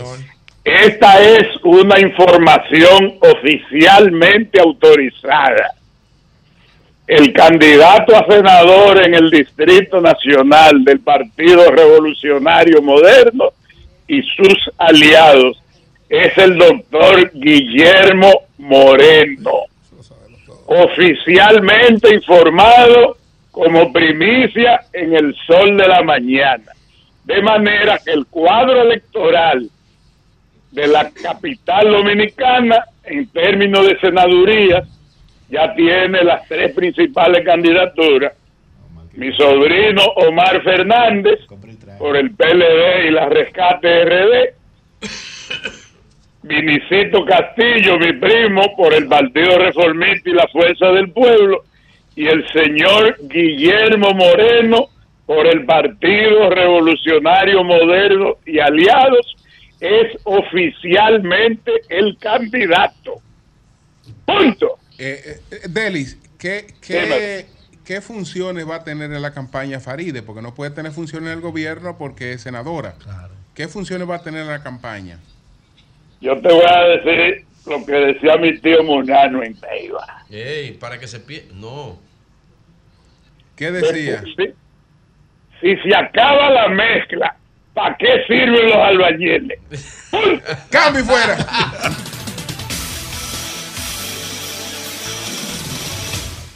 Este reporte llega a ustedes gracias al producto natural fibracina que elimina colesterol, azúcares, absorbe y expulsa los excesos de grasas del cuerpo, ayudando a bajar de peso. Fibracina, fabricado por Guardian Drug Company y autorizado por la Administración de Medicamentos y Alimentos de Estados Unidos. Teléfono en República Dominicana 809-688-3622 y en Estados Unidos 732-745-7575. Buenos días, Ramón Mercedes. Adelante. Gracias eh, a los colegas del programa y a los oyentes en la República Dominicana y el mundo. La temperatura promedio para hoy por los 47 grados estará lluvioso y nublado y ventoso en la ciudad de Nueva York. Pues bien, eh, queremos enviar saludos a Joan Almanzar y a su padre Chichi Almanzar de Castillo. También al ex catedrático universitario y ex diputado Alberto Cruz Eduardo. Eh, ¿cu- ¿Cuál es la temperatura otra vez? 47, promedio. Cuare- promedio. 47 grados, 9 grados Celsius. Ok, allá. Estamos aquí. Ok. Ay, Franja, ¿qué salsa? Pues bien, este, eh, vamos a hablar ya para concluir el año 2024 en los aspectos navideños y de años nuevos ya, para concluir el año. El 2024 recibirá en Nueva York, recibirá el 2024 con una bola de luces rediseñada en Times Square, donde se realiza la celebración del año nuevo más famosa del mundo. El nuevo dis- diseño está basado en la estructura actual de Times Square. La plaza tiene la forma de una corbata de pajarita desde la calle 44 hasta la 47. La bola es una esfera eh, geodéstica de 12 pies de diámetro que pesa 12 toneladas y está cubierta con más de 2.000 triángulos de cristal. El legendario cantautor Paul Anka actuará en, en la plaza cuando llegue el 2024. El lugar, en el lugar se reúne más de un millón de personas, entre ellas decenas de miles de dominicanos que van a ver cuando la bola eh, es abierta y resplandece con más de 32 mil luces LED que dejará caer este domingo a las 11.59 de la noche. Asimismo, los nombres de bebés que serán tendencia en el 2024 Vamos a ver, en vamos el- a en- escuchar. En, el- en- en Estados Unidos son Collins, Júpiter, Sloan, Madison, Spencer, Annie, Margaret. Para los niños, Cameron, Carter, Corder, Waylon, Camber, Harrison, Nathaniel. Y los nombres de bebés que están prohibidos en los Estados Unidos. A. Prohibidos. Sí, Judas. prohibido ponerle a los bebés Judas. en los Estados Unidos. ¿Cuál? Son Judas. King, Hitler. Queen, King, que quiere decir rey, King, y Queen, reina. Sí. Eso No, está prohibido. prohibido. Tú no- Está prohibido. Tú no puedes Sí, declarar por un el- muchacho allá en Estados tema Unidos de- con de esos la- nombres. del nacimiento. Con esos nombres, eh, Santa Pero debe ser prohibido como uso social, no legal, porque eso atenta contra tu derecho. Bueno, si no hasta donde leo que está prohibido ponerle los nombres, me, me imagino que está. No, no le puede poner King. No, eso violaría la Queen tampoco, Constitución tampoco le puedo norteamericana. poner Santa Claus, Majestic, Adolfo Hitler, Mesías, eh, Arroba. Judas, me imagino, arroba no le puede poner. Arroba tampoco. Tampoco, tampoco le puede poner 1069 o cualquier otra combinación numérica. Eso está prohibido. Como Six Nine, por ejemplo. Bueno, Tecachi Six Nine. bueno, otra cosa. Santa Claus Oye, pero Santa ¡Bum! Oye, ¿qué fue eso? Aquí corre, corre! Y una ¿Qué? tiradera, corre, que explotó y está Explotó una tubería subterránea en la avenida Segunda, entre las calles 51 y 56, y andaba la gente rodando, loca por salir del área, que sufrió moratones, guayones eso. Adiós, por una explosión que se escuchó a dos o tres cuadras, una, una, una tubería subterránea. Hay muchos ricos por ahí. Todavía están reparando eso y llevará dos o tres días para terminar la reparación, dicen las autoridades. Eh, asimismo, a partir de este día primero de enero, casi 10 millones de trabajadores verán, verán los salarios más altos ah, en Nueva York que en 22 estados. Nueva York lleva la delantera. Eso inyectará 7 mil millones de dólares a la economía estadounidense. Eh, entre los estados están Alaska, Arizona, California, Connecticut, Delaware, etcétera, etcétera, etcétera. Pues queremos comentar y darle las gracias al amigo César Fernández, quien me invitó dentro de una conversación que si quería saludar al presidente Fernández. Yo le dije que sí, que con mucho gusto. Y yo fui a saludar al presidente Fernández y debo decirle algo. ¿Fuiste que- con esa chaqueta verde?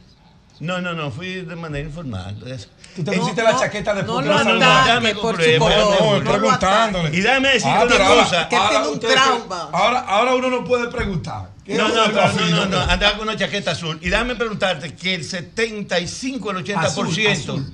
Sí. Y entonces cuando el presidente No, hombre, Fernández te vio no, con la chaqueta azul. Pero cuando, óyeme, al contrario, cuando vino, "No, cuando vino el la presidente suya". Abinader aquí, yo tenía esta chaqueta verde, ¿era? Sí. Oye, Marilena, tú no sabes ese dato. Pero déjame decirte esto, que lo- algo que me llamó la atención es que el 75, 70-75% de los presentes en las salutaciones con Leonel Fernández eran gente humilde, lo veía vestido y dentro de la conversación cuando pasaba mencionaban los sectores de, no, porque allí en Los Minas, no, porque en Cristo Rey, no, porque en el Sancho Same, yo seguía como si nada, pero Una pregunta. gente humilde fue lo que pude notar, el 70%. Una y por pregunta, último, de ese policiales. 70% de la gente humilde que tú dices, ¿cuánto tenían, cuánto tuviste, según sus rostros, su físico, que tenían menos de 30 años? Menos de 30 años. Ninguno, ¿verdad? No, Ah. gen- generalmente. Te lo dejo de tarea, Ramón Mercedes. ahí. No, pero ahí estaba, ahí tú sabes que sin que se me interprete la expresión que te voy a contestar, que oí a alguna persona, no, porque yo iba a traer el hijo mío, pero tuve que hacerme diligencia de un trabajo y por eso no lo traje. Me dije, Te voy a- escuchaba te- Por último, tarea, policiales. Sí, sí, sí. Por último, policiales.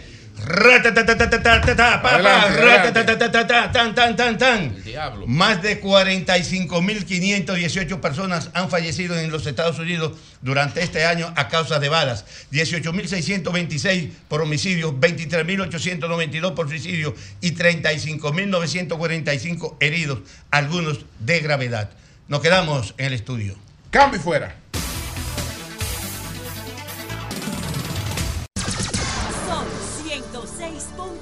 106.5. Son las 10, 22 minutos. Y con nosotros están dos distinguidos abogados. Está Teodosio Jaques Encarnación y está Juan Francisco Rodríguez Consoró. Ellos son los abogados de Wander Franco, el torpedero de los Reyes, de los Tampa Bay, que está pues en un proceso de investigación con una situación, con una supuesta menor. Entonces, ellos han venido por aquí porque quieren eh, contarnos y contarle al país qué entiende que ha estado pasando con estas cosas. Nos adelantaban que creen que hay mucho manejo mediático, un tanto, eh, digamos, eh, eso, eh, exagerado. Sensacionalista. Sensacionalista. Así Entonces, es. vamos a ver, explíquenos. Vaya al micrófono ahí un poquito más de cerca. Y sobre todo, Julio, Teo- saber las razones reales por las cuales Wander Franco no acudió a la, Sí. al llamado, a la citación del Ministerio Público. Adelante, Teodosio. Sí, fíjense una Teodosio cosa. Jaque. Al micrófono se Sí, fíjense ahí. una cosa.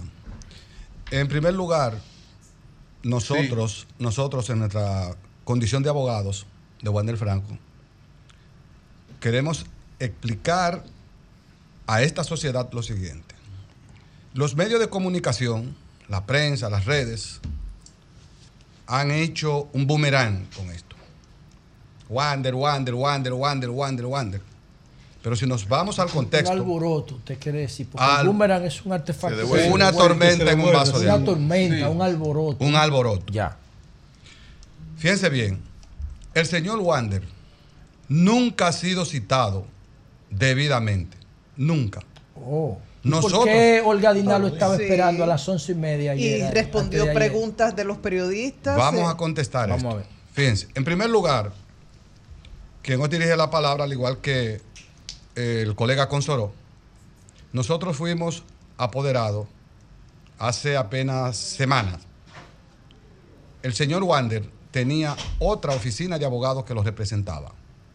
Una abogada los días y un grupo. que resulta que nosotros no sabemos, no sabemos la razón que tuvo Wander de desapoderarlos. En ese tiempo de que ya esos abogados, entiendo que sabían que no estaban apoderados, el día 20 de diciembre, ellos depositan una instancia en el departamento que dirige la magistrada Olga Dinaya Vería, el día 20 de diciembre. A raíz, a raíz de esa instancia que nunca lo habían hecho, nunca lo habían hecho, a raíz de esa instancia proviene una citación del día 27 para el 28, totalmente irregular, porque ¿cómo podría ¿Cuál era el propósito de esa instancia si ya ellos estaban desapoderados? ellos eligen domicilio, eligen domicilio en la oficina procesal de ellos, del señor Wander, donde ya están desapoderados. Resulta que esa citación que le hicieron para el día 28, Perdón, usted le puede decir a Wander el joven Wander, no el señor, porque es que el joven como más Wander, viejo. claro que sí, claro que sí, gracias. Está bien. Entonces, ¿qué pasa? Eh, como le decía, a raíz de la instancia que depositara esa, esa oficina de abogados, nace la citación, pero una citación totalmente irregular, de un día para otro.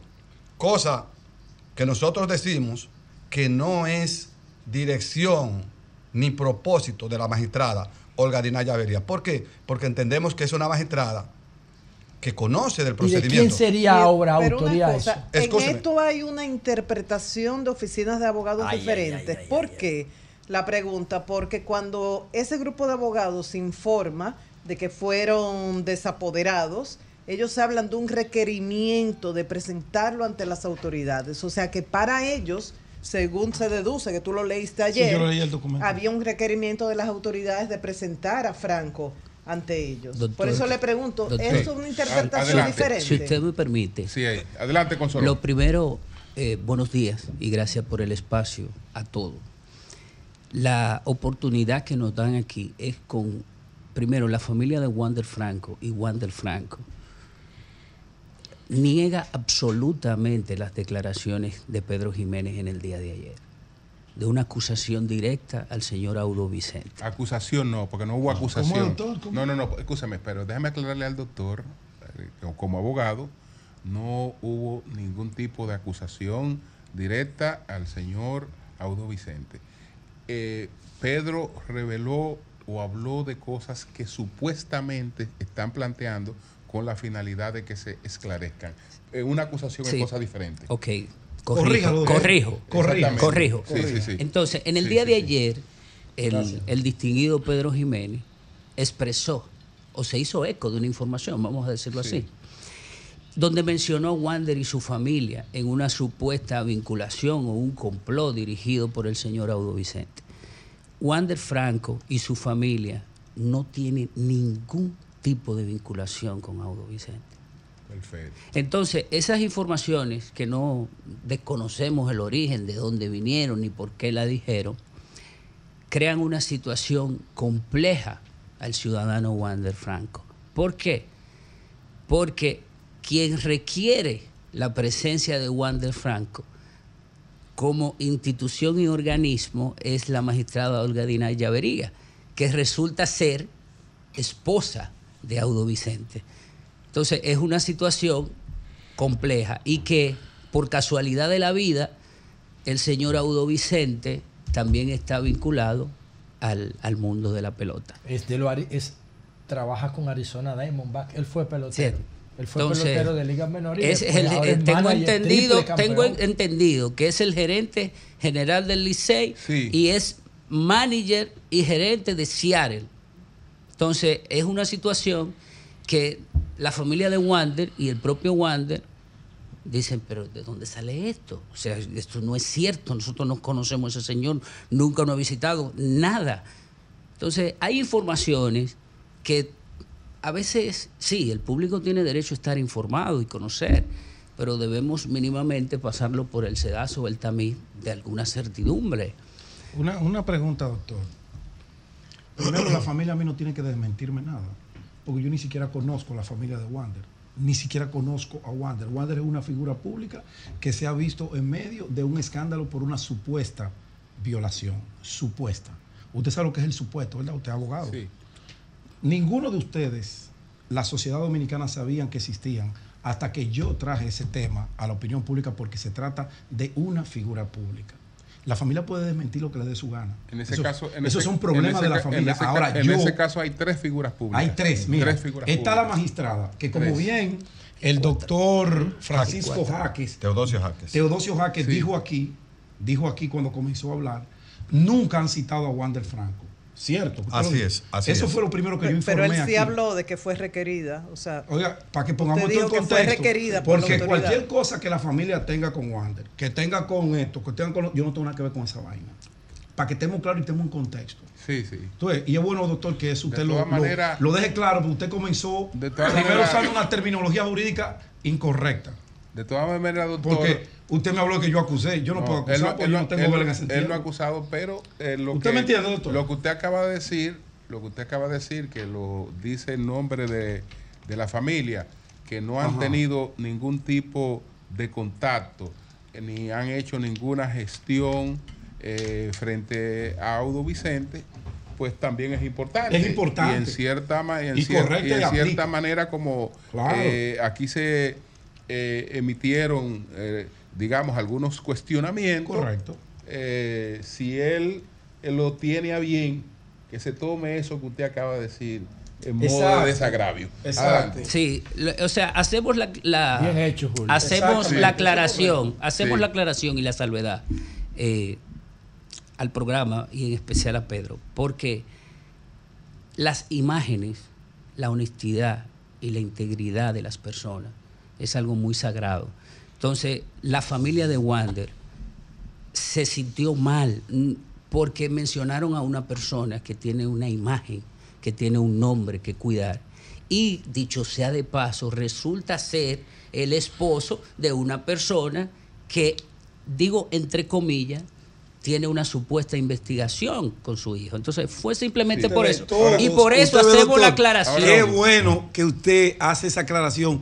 Todos estamos hablando de supuestos. Claro. Y lo primero inició ese debate aquí porque estamos hablando de tres figuras públicas. La magistrada, que es pública, una mujer que goza de todo el respeto, no Sí. solo de nosotros, sino de toda la sociedad dominicana por su trabajo. Audo, que no tenemos absolutamente nada contra, contra él. Por eso aclaramos y le dimos la oportunidad de que llamara. ¿Y por qué lo hicimos? Porque ese es el trabajo del periodista. Incluso ayer nosotros ¿Me notamos, entiendes? notamos aquí en el, en, el, en el aire, lo notamos, y de que lo notamos, que la fotografía a la que Pedro había hecho referencia Claro. pudo haber creado una confusión porque era una fotografía distinta. Correcto. Era la fotografía de, De él con Olga Diná. Con Olga Diná, con su esposa. Exacto. Correcto. Que no era la fotografía. Hicimos la aclaración del lugar. Automáticamente. también, no, con no él. hay el interés realmente De dañar a de nadie. dañar a nadie. No, no, porque mira. Con- Pero- con, relación, Sí. con relación al- a la pregunta que le Sí. hicieron a mi Doctor, colega, dijo fue... que usted- me dicen aquí que usted dijo que, que Audo es gerente de Seattle. No, no, del no, Licey, del trabaja Licey. para Ah, parece. Si Trabaja, para, si él es coordinador de los trabaja para los Sí, trabaja para Sí. Sí. Entonces, aclarado Eh, eso, En la pregunta del doctor, en la pregunta del doctor, lo que sucedió fue lo siguiente. Ciertamente, el señor Wander Franco había contratado los servicios de esa oficina de abogados. Pero por razones que nosotros desconocemos y que no estamos autorizados a hablar de eso, él decidió desapoderar a esos abogados. ¿Qué sucede? Que esos abogados habían enviado una notificación diciendo ser los abogados de Wander Franco.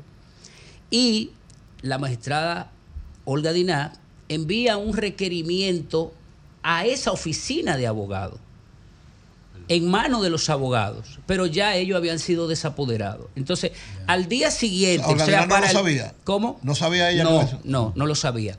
Al día siguiente, para el día de la cita, que era a las 8, que dicho sea de paso, no, aquí hay abogados, no se trata de una cita correcta porque fue hecha en manos de los abogados y de un día para otro. Entonces, esa oficina de abogados a las 8 y 40 de la mañana notifica un acto a la magistrada Olga Diná y le dice, nosotros hemos sido desapoderados por el señor Juan del Franco, entonces no tenemos ni calidad para presentarlo, ni calidad para recibir requerimientos de citación. Es por eso que el colega dice que al día de hoy, al día de hoy, No ha sido citado. el ciudadano. Juan del Franco ahora no ha sido correcta Ahora- ahora- y doctor. debidamente citado, ni tampoco se le ha dicho, mire, a Ahora. usted lo queremos ver Doctor. para esto, para aquello, para lo otro. eh, eh, un lo que doctor. estamos respondiendo pregunta, son rumores de redes sociales de Supuesto. medios. No, no, no, supuestos no, no, eso no es rumores un rumor. No, espérese, No, perdón, requerimiento. apareció en un video Sí, contando los Yo creo- minutos. eh, y así, dijo, son las 11 y 23. Sí. Si no llega a las 11 y media, porque la citación decía las No, no, 11. no me están, no Va- me están yo entendiendo. entiendo lo que usted dice. Yo, Yo, no hablando que es rumor lo de requerir Lo de lo ok. Lo que es rumor es que, él no se- al que- día de hoy el Ya. ciudadano Wander Franco y sus abogados, como garantes No y gerentes de recibido una derecho, citación. Por parte, señora. no conocen vamos- el por qué ni para qué. la pregunta. Adelante, doctor. Sí, fíjense una cosa. A raíz de lo que estamos aclarando, de que él no ha, no ha sido nunca debidamente citado, fíjese, a Wander durante las últimas dos semanas ha estado figurando en primera plana tanto del listín diario como de Diario Libre, uniformado con el número del equipo de Tampa Bay, cosa esta que entendemos que son más que show mediáticos, respetamos, respetamos la decisión que hayan tomado la dirección de esos periódicos, pero no la compartimos, porque además la ley prohíbe, la ley prohíbe que usted sea, eh, diríamos, identificado con fotografía al público. A Wander se está tratando, se le está Como que tratando. la ley prohíbe, no entendí eso. Que se Por ejemplo. identifique- no se trata de un menor de edad. Claro, Si pero la ley usted, prohíbe la exposición pública la de una exposición persona investigada. pública, claro. Artículo usted- eh, literal aquí. Hay la 8 del artículo de- 95 del Hay- Código Procesal hay Penal. presunción de pero, inocencia. pero eso, Ay, pero eso aquí ya- eso, es- eh, eh, eso es diario. Eso es jurisprudencia. Eso es una costumbre del Doctor, Ministerio Público. doctor, Sí, doctor, sí, sí, escuche sí, mi pregunta, doctor, escuche mi pregunta. Sí, sí, sí.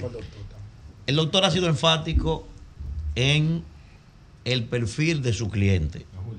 Estamos hablando de una persona que tiene responsabilidad contractual internacional inclusive. Así es. Una figura que tiene inclusive, se debe a un público prácticamente de carácter global. Es un ídolo de multitudes.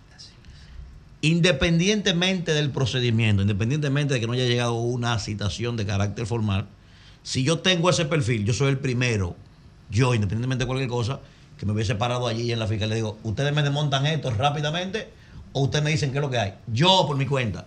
Entonces pregunto, ¿por qué su cliente no se ha presentado a defender o por lo Bien. menos ¿Usted a sabe que- por a qué? que le crean un Adelante, doctor. Usted sabe por qué no se ha presentado. Sí. ¿Por qué? Porque prácticamente él no está, él está en una isla con unos amigos. Él desconoce de todos esos rumores que están circulando en la actualidad. Que él desconoce. Coño, doctor, No, ¿le no, tiene no, celular? ¿cómo que él desconoce? No, no, no, no, ¿cómo no. lo no, Estamos hablando- doctor, doctor, Permiso, vamos a ver- Esto no tiene vamos a ver si nos frontera. entendemos. Doctor, esto no Vamos a ver tiene si nos frontera. entendemos. Vamos a ver si nos entendemos. Estamos Doctor, hablando. o sea, no, usted no, dice no. que lo ha ocupado primera plana varios No, periódicos. no, no, no, no. Estoy hablando de la actualidad de los últimos tres días. No, no, no, imposible no. Estoy hablando de los últimos tres días. Doctor, actualidad. en el mundo no hay ninguna isla No hay incomunicada. ninguna- no. Ahora- Ahora mismo con Starlink. Claro está, claro está. Doctor, Ahora bien, doctor, nosotros- un momentito, un momentito. nos- mire, mire. escúcheme, colega. Nosotros decimos Él en está la actualidad. Ahora en si este tú un retiro Claro que religioso sí. que le quitan los celulares a uno de Claro, los retiros sí. religiosos. No, y cuando tú vas a Pero si tengo un yate. No, no, no, no, no, no. No estamos, Vamos a ver. no estamos en eso, José. Bueno, ¿Qué pasa? Pero, pero para que no Entonces, nos... póngalo en contexto, vamos Él debe estar escuchando esta entrevista. vamos- vamos Ahora a- sí se complicó a la a la pregunta, a la pregunta La de por qué, compadre. ¿Por qué él no ha venido él, a pesar de que sabe públicamente Claro. que está siendo requerido, Exacto. a pesar que sabe que su imagen está siendo afectada Y que lo suspendieron y en que, Grandes Ligas. y que esto es una situación que tiene todo este revuelo. ¿por qué él no ha aparecido? Sí, Fíjese eh, una cosa. Yo quisiera, doctor, déjeme responder, por favor. déjeme responder, Mire, déjeme responder. Nosotros. Nosotros estamos aquí. Es posible, es posible que ustedes, como medio de comunicación, como plataforma, tengan más conocimiento de lo que se rumora, de lo que se dice. Nosotros, a esta altura de juego, solo sabemos que le están haciendo un requerimiento, pero todavía no, he- no hemos sido notificados de los documentos, de los documentos que Sí, se están haciendo valer pregunta. para tal Sí. situación. El, eh, eh, en, bueno, ese, en ese tenor eh, nosotros eh, están todos. Sí, sí. en ese tenor nosotros ya como Sí. apoderados recientemente Nayib, José Pedro. vamos a hacer los procedimientos yo, legales correspondientes Pa- perfecto, a los perfecto. fines de que se nos notifique todas y cada una de las documentaciones. Yo quisiera, yo quisiera decir algo. Yo quisiera Una decir semana. algo. Ah. El jueves 21 fue desapa- eh, desapoderado el otro grupo, o sea que yo me imagino No, que no, coincidiría. un momentito, un momentito. Y precisamente eso es lo que voy a decir. Y que me, que me disculpe el doctor, porque yo no puedo hacerme partícipe de cosas que él ha dicho. Yo soy una persona cristiana, yo no hablo mentira, ni digo cosas por otras. ¿Y cuál fue la mentira? No, lo que quiero decir es lo siguiente, esto es lo que voy a decir. Si bien nosotros en el día de hoy hemos llegado juntos acá y somos parte de unas contrataciones, pero como abogado, el doctor fue contratado por su parte y yo fui contratado por su parte, por mi parte, por, directamente por Wander Franco. Pero diferente, ¿no? Mire, no, no, él es de Puerto Plata, tiene su oficina en Puerto Plata, supuestamente, digo supuesto, porque en materia de documento, de pruebas, yo no he visto nada. ¿Y cómo pueden asumir la defensa Déjeme explicar, de manera conjunta déjeme si no están trabajando de manera No, organizada? déjeme explicarle, déjeme explicarle, déjeme explicarle. Qué complejo esto. Déjeme explicarle. El día 27 de diciembre, y aunque no es mi interés, yo le voy a decir algo. Yo duré 14 años administrando justicia en este país. Lo que pasa es, y por eso qué bueno que es en un medio de comunicación, aquí las cosas pasan y se van. Pasan y se van. El día 27 de diciembre se comunica conmigo la familia de Wander Franco y me dice, Consoró, nosotros queremos contratar los servicios de usted como abogado. Yo digo, ok, ¿cuál es la situación? Ah, mi hijo tenía unos abogados, hay unas... Yo no conozco nada, en materia de documentos no conozco nada. Por eso cuando comencé mi participación, me limité solamente a expresar un mensaje que me dieron. Mire, lo que ese señor dijo en ese programa, eso no Eso es lo cierto. ya. Bien. Entonces, bueno, entonces voy. Sí. Contratan mi servicio. Ya el doctor estaba contratado en Puerto Plata para unos asuntos. ¿Entiendes? De cuando- Franco, pero no para este caso. no, para Franco. Para él este mismo representa, caso. sí, él representa a Franco. Y yo también represento a Franco. Lo que le quiero decir es, no es que nosotros componemos una firma de abogados, somos abogados Con independientes. ustedes tienen estrategias pero yo tengo una diferentes. pregunta. No, no, No, se está hablando de estrategia. No se está hablando de estrategia porque no tenemos ni siquiera información. señor Jaques, señor eh, Rodríguez Consoró, desde que empezamos esta entrevista, todo se ha circunscrito hablar de que había una firma de abogados y que ahora somos otros abogados. Y no hemos hablado del caso en sí, de lo que se le está acusando a Wander Franco, que yo entiendo que es lo más importante, porque lo que se ha hablado, lo que se ha dicho, es de que él se tomó una fotografía con una joven menor de edad. Supuestamente ella dijo una cosa, que supuestamente pasó tal cosa. Es eso lo que queremos saber. Si ha habido una acusación formal por parte de la familia de esa joven que supuestamente era menor de edad, si hay un proceso abierto en ese sentido, eh, si el llamado de la, de, de la Procuraduría especializada en niños, niñas y adolescentes responde precisamente a esa situación. O sea, que nos expliquen eso, el origen de todo esto. Porque Bien. ahora estamos hablando que si yo estaba apoderado, no, Ok. que eso no es lo importante. Adelante. Fíjense, Es y, lo, y no es. es muy importante, es muy importante lo que usted Porque acaba si de no decir. de Nosotros también quisiéramos saber, tanto yo como mi colega, hemos reiterado que no tenemos esas documentaciones, solamente estamos aquí representándolo a él por los rumores que se han dicho por la prensa y los medios de comunicación, pero todavía nosotros no tenemos una denuncia que haya hecho la parte La familia de la ella no ha ido, no ha puesto ninguna no denuncia.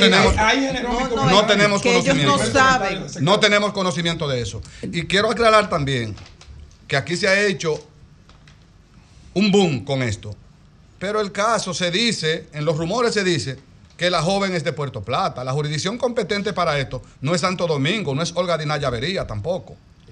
Ajá. No es Olga Dinaya Avería. ¿Es Puerto Plata? Es Puerto Plata.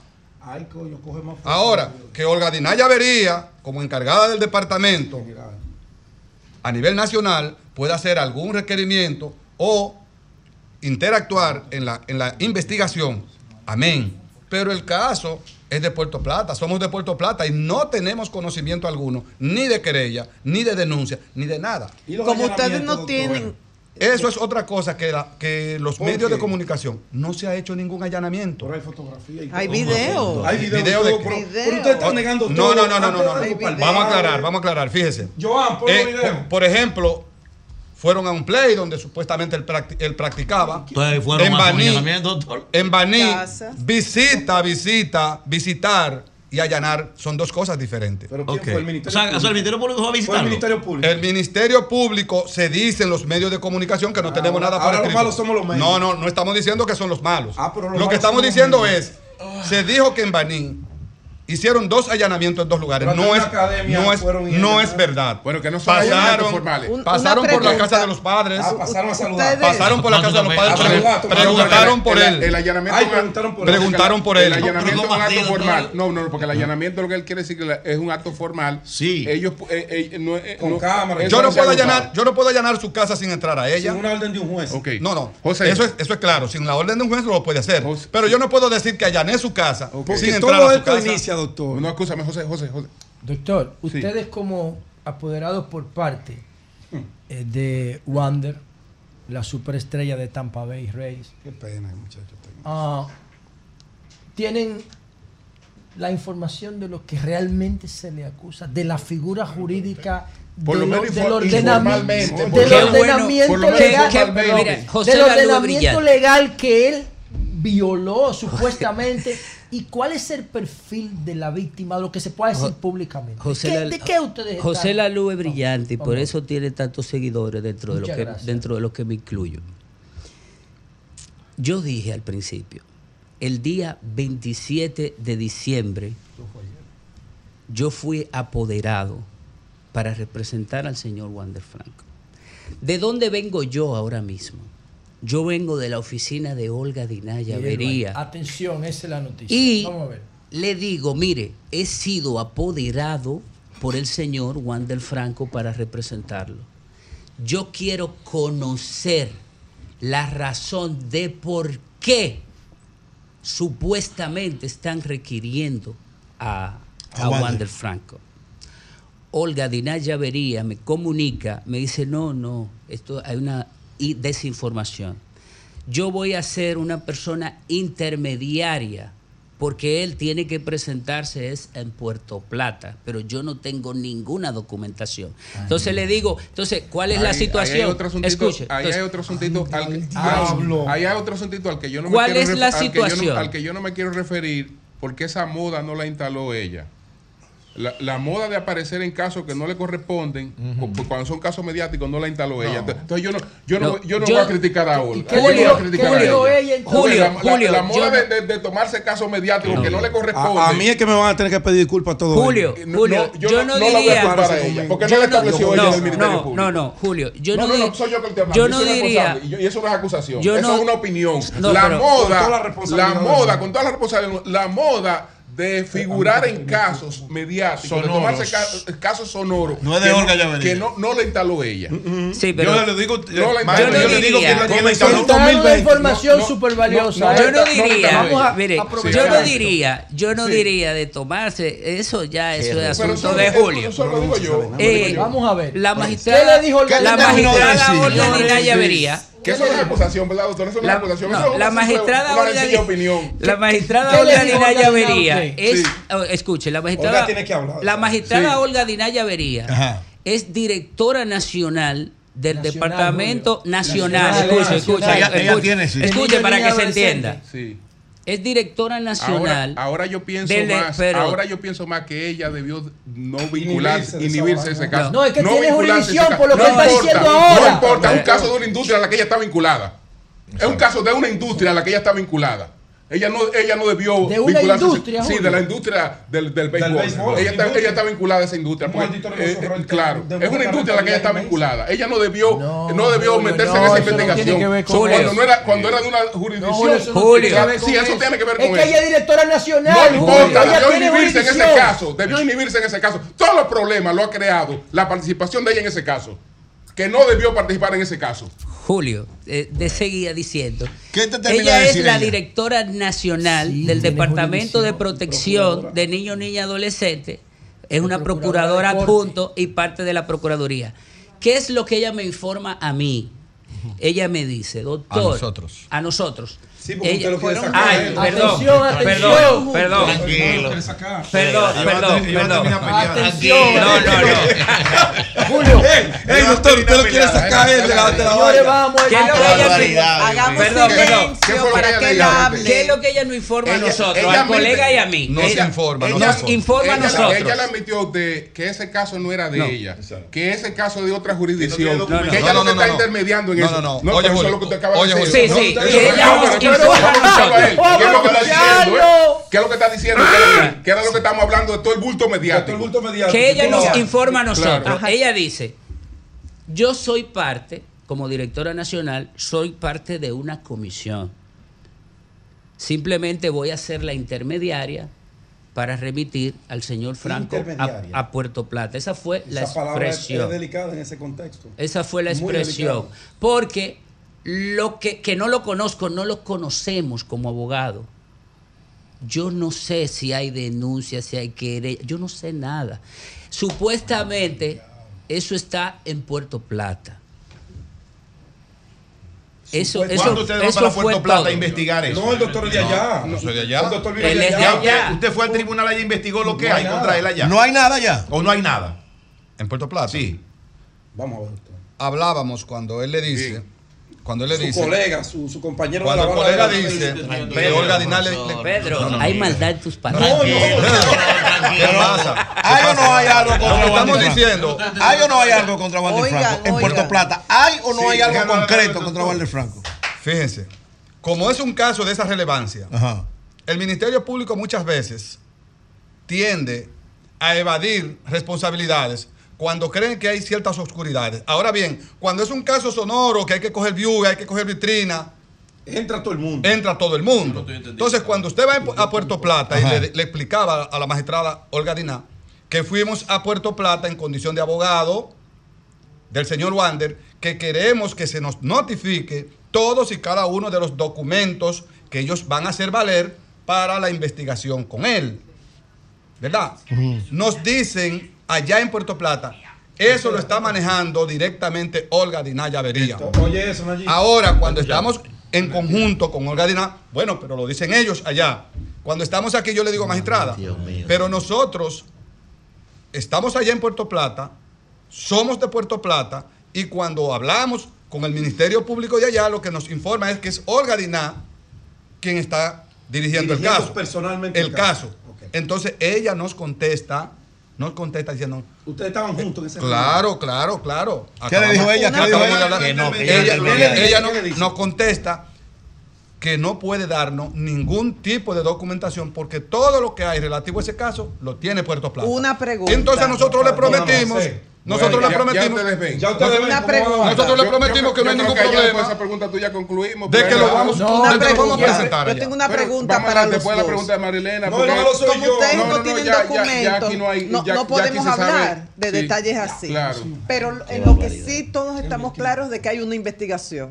¿Verdad? Eso sí, se está investigando. El Ministerio Público Se una dice, investigación. Se dice, se, Se dice. dice porque yo no tengo ningún documento en No, la no mano. tienen documentos, pero hay una En la investigación jurisdicción abierta. correspondiente Entonces, no hay nada. No hay- Con una y dicen que no son investigación ellos, que, que es. Olga Diná que, ti- que que está no le toca eso, aunque sea la directora. Aunque sea nacional. No le toca. No le toca. Tiene que ser en Puerto Plata. Mi no pregunta es la eso. siguiente. Una investigación abierta que ya ha afectado la carrera, porque él está, ¿cómo le llaman? Suspendido, tiene, tiene una situación especial. Desde Su carrera está parada desde agosto. No procede, o sea, ustedes como abogados, ¿qué recomiendan a su cliente? No procede que él se presente bajo cualquier circunstancia. Claro. ¿Para qué? Para mostrar las evidencias de una inocencia que él argumenta y él debe tener argumentos concretos que presentar. Excelente, Re- excelente pregunta. Recomiendan No, a su cliente que se excelente, presente. Excelente pregunta. Cada uno, por No, favor. excelente Sí, sí, sí. Yo le dije que yo fui contratado en el día de ayer. Tiene que responder los En la primera conversación. Ay, no podemos hablar los dos al mismo tiempo, Nayib.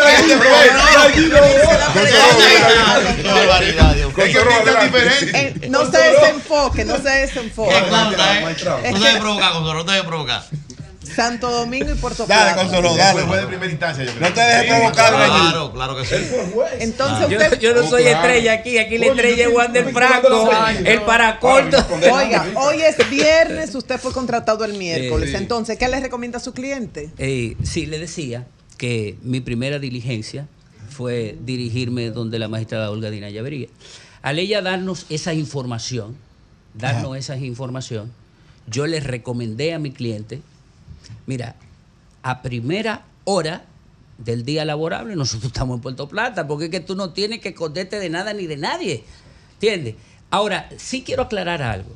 ¿Y qué Sí te quiero- dijo él? Sí ¿Qué- quiero aclarar algo. ¿Y qué el, te dijo él? el concepto, el tema, allanamiento, eso no lo podemos responder nosotros. Eso lo, podemos, eso lo tiene que responder el funcionario que se trasladó a esos sitios. Que Nosotros, se trasladó, en ¿verdad, documento, en documento nosotros desconocemos eso. Yo no sé. de eso. Pero les recomiendo que se presente. No, no, usted. yo conversé con él. ¿Qué te dijo él? Y él me dijo, inmediatamente yo pise tierra, vamos donde usted me O sea, diga. que quizás el martes se presente. ¿Dónde él está exactamente? ¿Cuál lista?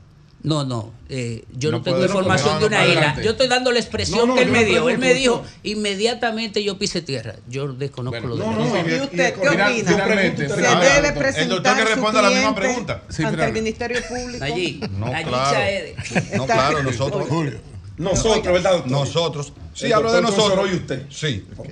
Yo, Pero yo- partic- hablamos en particular, pero Sí, pero una somos barra. de la misma defensa. Sí, eso Cállate, eso muchacho. Tranquilo. Deja Eso es así. Pedro. Sí, sí, al igual, Pedro, al igual es que él, al igual que él, doctor, por Dios. yo hablé con Wander y le expresé lo que se estaba rumorando, lo que se está diciendo.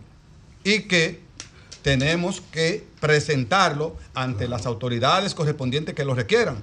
Él me, me contestó que no tiene ningún inconveniente, que tan pronto él pise tierra, así será. Entonces nosotros entendemos que en los primeros días laborables del 2024 ahora, que ya estamos casi en el 2024, pues lo tendremos en. Puerto Plata. Eury, finalmente, Sí, finalmente. que terminar. A los dos. Le tienen que responder los dos, ¿verdad, allí? A los dos. Pero sí, vamos a ver. Sí. Miren lo siguiente. Ya Olga Dinara dice que ya no tiene documento. En, en- en Y la- que incluso que ella no está investigando Exacto, nada. que ella no tiene- investigarlo en Puerto, en Puerto Plata. Plata. En Puerto Plata le eso está dice- en Puerto Plata. eso lo está remiten allá. Dice Olga. Di- no, Dice claro. el doctor que dijo Sí, sí, claro. Pero no, Legalmente hay claro. una especie como de Claro. limbo jurídico que, bueno, se aclarará más adelante. Ahora, en términos particulares, ustedes dos, que son los dos apoderados por Wander, y que seguro han conversado con la familia de Wander ampliamente. ¿Ha habido alguna, algo, con el caso específico de la familia, alguien o alguien, un abogado o alguien referido que haya hablado con la familia de una situación que Una esté, sí, sí, que esté, que, que trate de mediar para resolver la situación No, y de si- antes, si se independientemente puede- de y lo si se judicial. puede estoy mediar, hablando. porque O sea, independientemente de un lo judicial. asunto de orden Cambiarme, cambiarme, Si hay una- cambiarme si hay el una chip. violación de la ley de menores de orden público. quiere- Si usted quiere, le, repro- le respondo por el doctor Consoro, que No, es mi no. amigo. Yo le puedo responder por el doctor Consoro, porque el doctor Consoro No, dijo, dijo que lo apoderaron recientemente. Recientemente. Él, él, yo no sé cómo tampoco, la, cómo la familia le ha tenido ya la confianza de hablarle de una serie de cosas, porque él no la conoce. Él no la conoce. ¿Y cómo ¿Cómo usted la- quiere? él lo llamó Y la familia manda a reprochar lo que yo Yo no que Hace dos no, días. tú ¿Tú no no hablaste con la hablaste con la familia. Eh, Tú no hablas con la familia. No, no, él dijo que la familia repudia, rechaza lo que yo No, habló de la familia. Yo no entiendo. Lo llamó desde una yo isla. estoy ¿Cómo usted quiere, que le contestemos? Yo. Yo que- Consoro. Vamos a ver. ¿Cómo usted quiere Con relación a la pregunta Yo de no quiero que los dos me respondan, con relación, vamos a sí, responder. pero vamos a responder los dos, mira. Con relación, con relación a la pregunta de, de Eury, Utilizar un teléfono ustedes saben que me resulta difícil cambiarme el chip. Así como ¿De ca- juez? sí, hace Sí, 14 sí. años yo fui juez. Ah. Entonces, duré 14 años en eso. Wow. Entonces, hay una figura que utilizamos los jueces que se llama la deliberación. Entonces, como tú o ustedes quieren que la respuesta sea entre los dos, yo debo deliberar la respuesta con mi compañero de barra. Exacto. Entonces, Ah. cuando nosotros deliberemos esa respuesta, Bien. le vamos a Ya dar. Le Vamos a esperar, vamos a ¿Y usted qué me tiene que decir? Le voy a decir lo siguiente. Ahí Vamos a ver. ¿De qué manera podríamos cruzar un puente sin llegar a él? Nadando.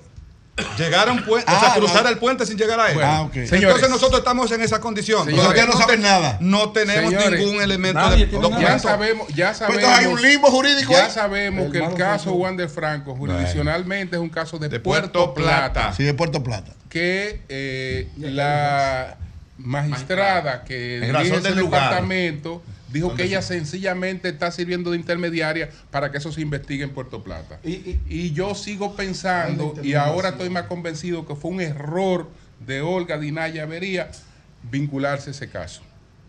Cualquier especulación, porque ella es una persona pública, es una persona pública y Muy conocida. muy conocida, eh, muy respetada, pero También. cualquier cuestión, dado el hecho de que ella está casada con un hombre de, esta, de esa industria, que no hay manera de que no hayan eh, conexiones, no hay manera de que en ese caso no haya conexiones, no debió vincularse a ese caso. Si se han producido situaciones eh, lamentables, ¿no? Que, que la afecten a ella, que afecten a su familia o a su esposo, uno lo lamenta mucho. Lo lamenta mucho porque ese no es, no es el interés, pero eso lo ha producido el ella vincularse a un caso del que debió inhibirse. Tienen a la defensa como una bola de billar. Del que debió inhibirse, ella debió inhibirse de ese caso.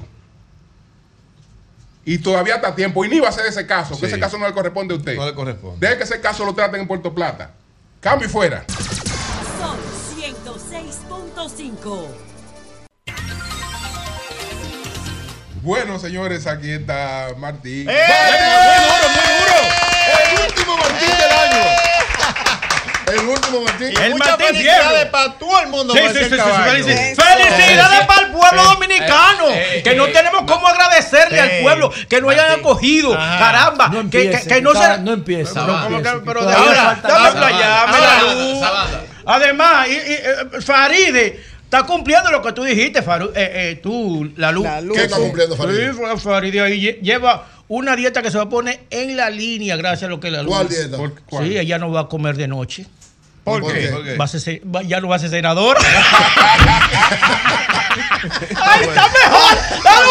¡Es tu dieta! No te vayas, no te vayas. Déjame a Farid. ¡Es tu cenar, dieta! no va a cenar. Es la mejor, Mira, no va a nada. La mejor senadora, Farid. Escucha a Vigilio. A Vigilio hay que dárselo. Escúchalo. Eh, escúchalo. eh, eh, yo te voy a decir una vez, un comunicador. Le, le salvaste la un- noche buena. Un comunicador, un comunicador estrella, Virgilio, ¿eh? Un aplauso para Virgilio. Un un tremendo comunicador. Eh, Y Pedro, y Pedro, y Pedro. Oh, Pedro es mi hermano. Ahora, la, Ahora, donde llega Manuel, ¿eh? Oye, Manuel, oye, la palabra malín de diciembre cuando te dicen no te me vayas. No puede, oye. no puede, Pero no no puede- te me no, vayas en diciembre. Un no te me vayas bonito. Oye, no te frase. bonito. Ahora Martín No y Sabanda. Retira Ahora, la, elega- elegancia de María. Elena, la elegancia de María Elena es increíble. Es una No, elegancia no, que, que Ah, desborda. ¿Eh? Dios bendiga. Eh, aquí, ahí abajo. Hoy una silla de ruedas, ¿para quién es? ¿De quién es? Eso es para Virgilio. ¡Ah! No, no, no, no, no, no, no, no, no, no, no, no. Virgilio, Virgilio parece atleta. Ese hombre trota.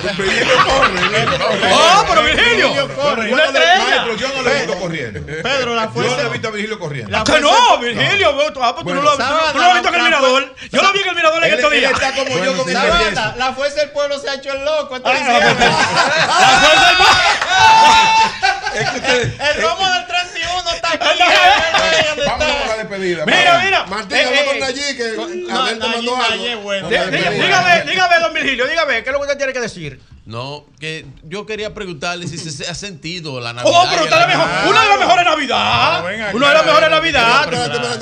Eh, eh. Navidad, Navidad, Navidad, ya llegó la Navidad. Sí, sí, sí, Cuatro sí, años sí. más, cuatro años Cua- más. No, de Navidad, de Navidad. Sí, Martín, pues, tranquilo. Mira, estamos en Navidad, señores. De Navidad, Martín. Va- vamos a aplaudir, mira. Eh, eh, eh, eh, El coro es aplaudiendo y cantando. El 23 se va, así mismo Sí, así mismo yo lo quiero. definitiva- así mismo. Definitivamente tengo que. que- El que- 23 se va. El 23 Porque se va. Gracias a don Julio Martínez Pozo, que ponía uno a. a- El mejor. a tirar página el para, mejor, para la izquierda, don el Julio. mejor, el Yo lo tiro mejor. para la derecha para cerrarlo. El mejor. Mira, me enteré. Sí. Ya de ni- Me enteré cuál es el, el- el- el ser vivo más fiel que hay en la tierra. ¿Cuál es? El mime. ¿Por qué? Siempre está con la mima. Vamos. Cuando, cuando yo llegué aquí, la primera me dio un abrazo fue Lea. Ese abrazo me sabe a visa. ¿ves? ¿Cómo? Ay, sí, sí, sí, sí, sí. Me huele a visa, me huele a... El 23 se va, falta poco que te vaya. El 23 se va. Ya va a sonar el cañonazo. El 23 se va. Y vamos todos a brindar. El 23 se va. Y a recibir el 24. El 23 se va. Ya se va el año viejo. El 23 se va. Se va lleno de emoción. El 23 se va. Un año lleno de alianza. El 23 se va. Encuesta y reelección. El 23 se va. Un año controversial. El 23 se va. Con el rescate RD. El 23 se va. Siendo los protagonistas. El 23 se va. La Fuerza del Pueblo y el PLD. El 23 se va. Felicitamos al presidente. El 23 se va. Porque entró en una faceta. El 23 se va. Pregúntenle lo que sea. El 23 se va. En la semanal con la prensa. El 23 se va. Felicitamos a Lionel. El 23 se va. Hombre con mucho carisma. El 23 se va. Se pasó el año entero. El 23 se va. De entre 2 millones firmas. El 23 se va. Felicitaciones para Abel. El 23 se va. Que de trabajo no se queda. El 23 se va. A pesar de tanta vaina. El 23 se va. Ha enfrentado la pelea. El 23 se va. Felicidades para Faride. El 23 se va. Que este año fue tendencia. El 23 se va. Parece que la obligaron El 23 se va. a abandonar la competencia. El 23 se va. Felicidades a Carolina. El 23 se va. Como que iba y no iba. El 23 se va. Porque mucho lo pensó. El 23 se candidata a la alcaldía. El 23 se va. Felicidades Omar Fernández. El 23 se va. La gente mucho lo quiere. El 23 se va. Y tiene desesperado El 23 se va. a Vinicitio al PRM. El 23 se va. Felicidades al PRM. El 23 se va. Porque se hizo viral El 23 se va. por el jueguito de la senadoría El 23 se va. del Distrito Nacional. El 23 se va. Felicidades Patecachi. El 23 se va. Aunque no es para compartir. El 23 se va. Por pasarse el año entero El 23 se va. abimbando a Yailin. El 23 se va. Un mensaje de Navidad.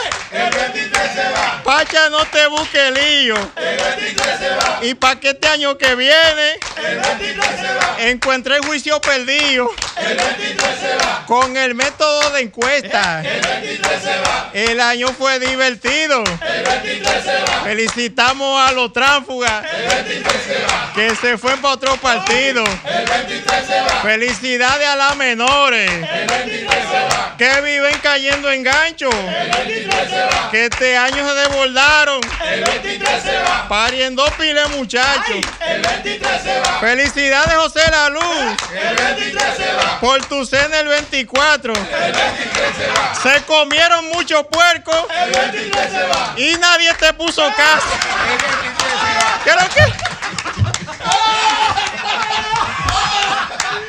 ¿Qué es lo que pasa con ¿Qué es lo que pasa con lo típico? El 23 se va. Que han cogido otros niveles. El 23 se va. El merengue lo han convertido El 23 se va. en una música plebe. El 23 se va. Corren las expectativas El 23 se va. para este año que entra. El 23 se va. Abinader pasará en primera El 23 se va. o habrá segunda vuelta. El 23 se va. Y como el año se termina, El 23 se va. Lillaré romó con agua. El 23 se va. Y voy a esperar el año bailando El 23 se va. como el perro bebe agua. Siéntate, siéntate. Gracias a todos, gracias a todos. Vamos a un mensaje. Feliz año nuevo. Una, una oración breve, camarada. No la, no la larga. no la larga. Y no van a hacer chistes antes de la oración. ¿cómo porque- que oración? No, no, Sí, sí, viene bien. Antes de la oración. Antes de la oración, sí, para que después no dañe la oración. Un chiste cuidadoso. Bueno, no, yo cuando yo he hecho un chiste, no me conteste. Porque te veo de una vez.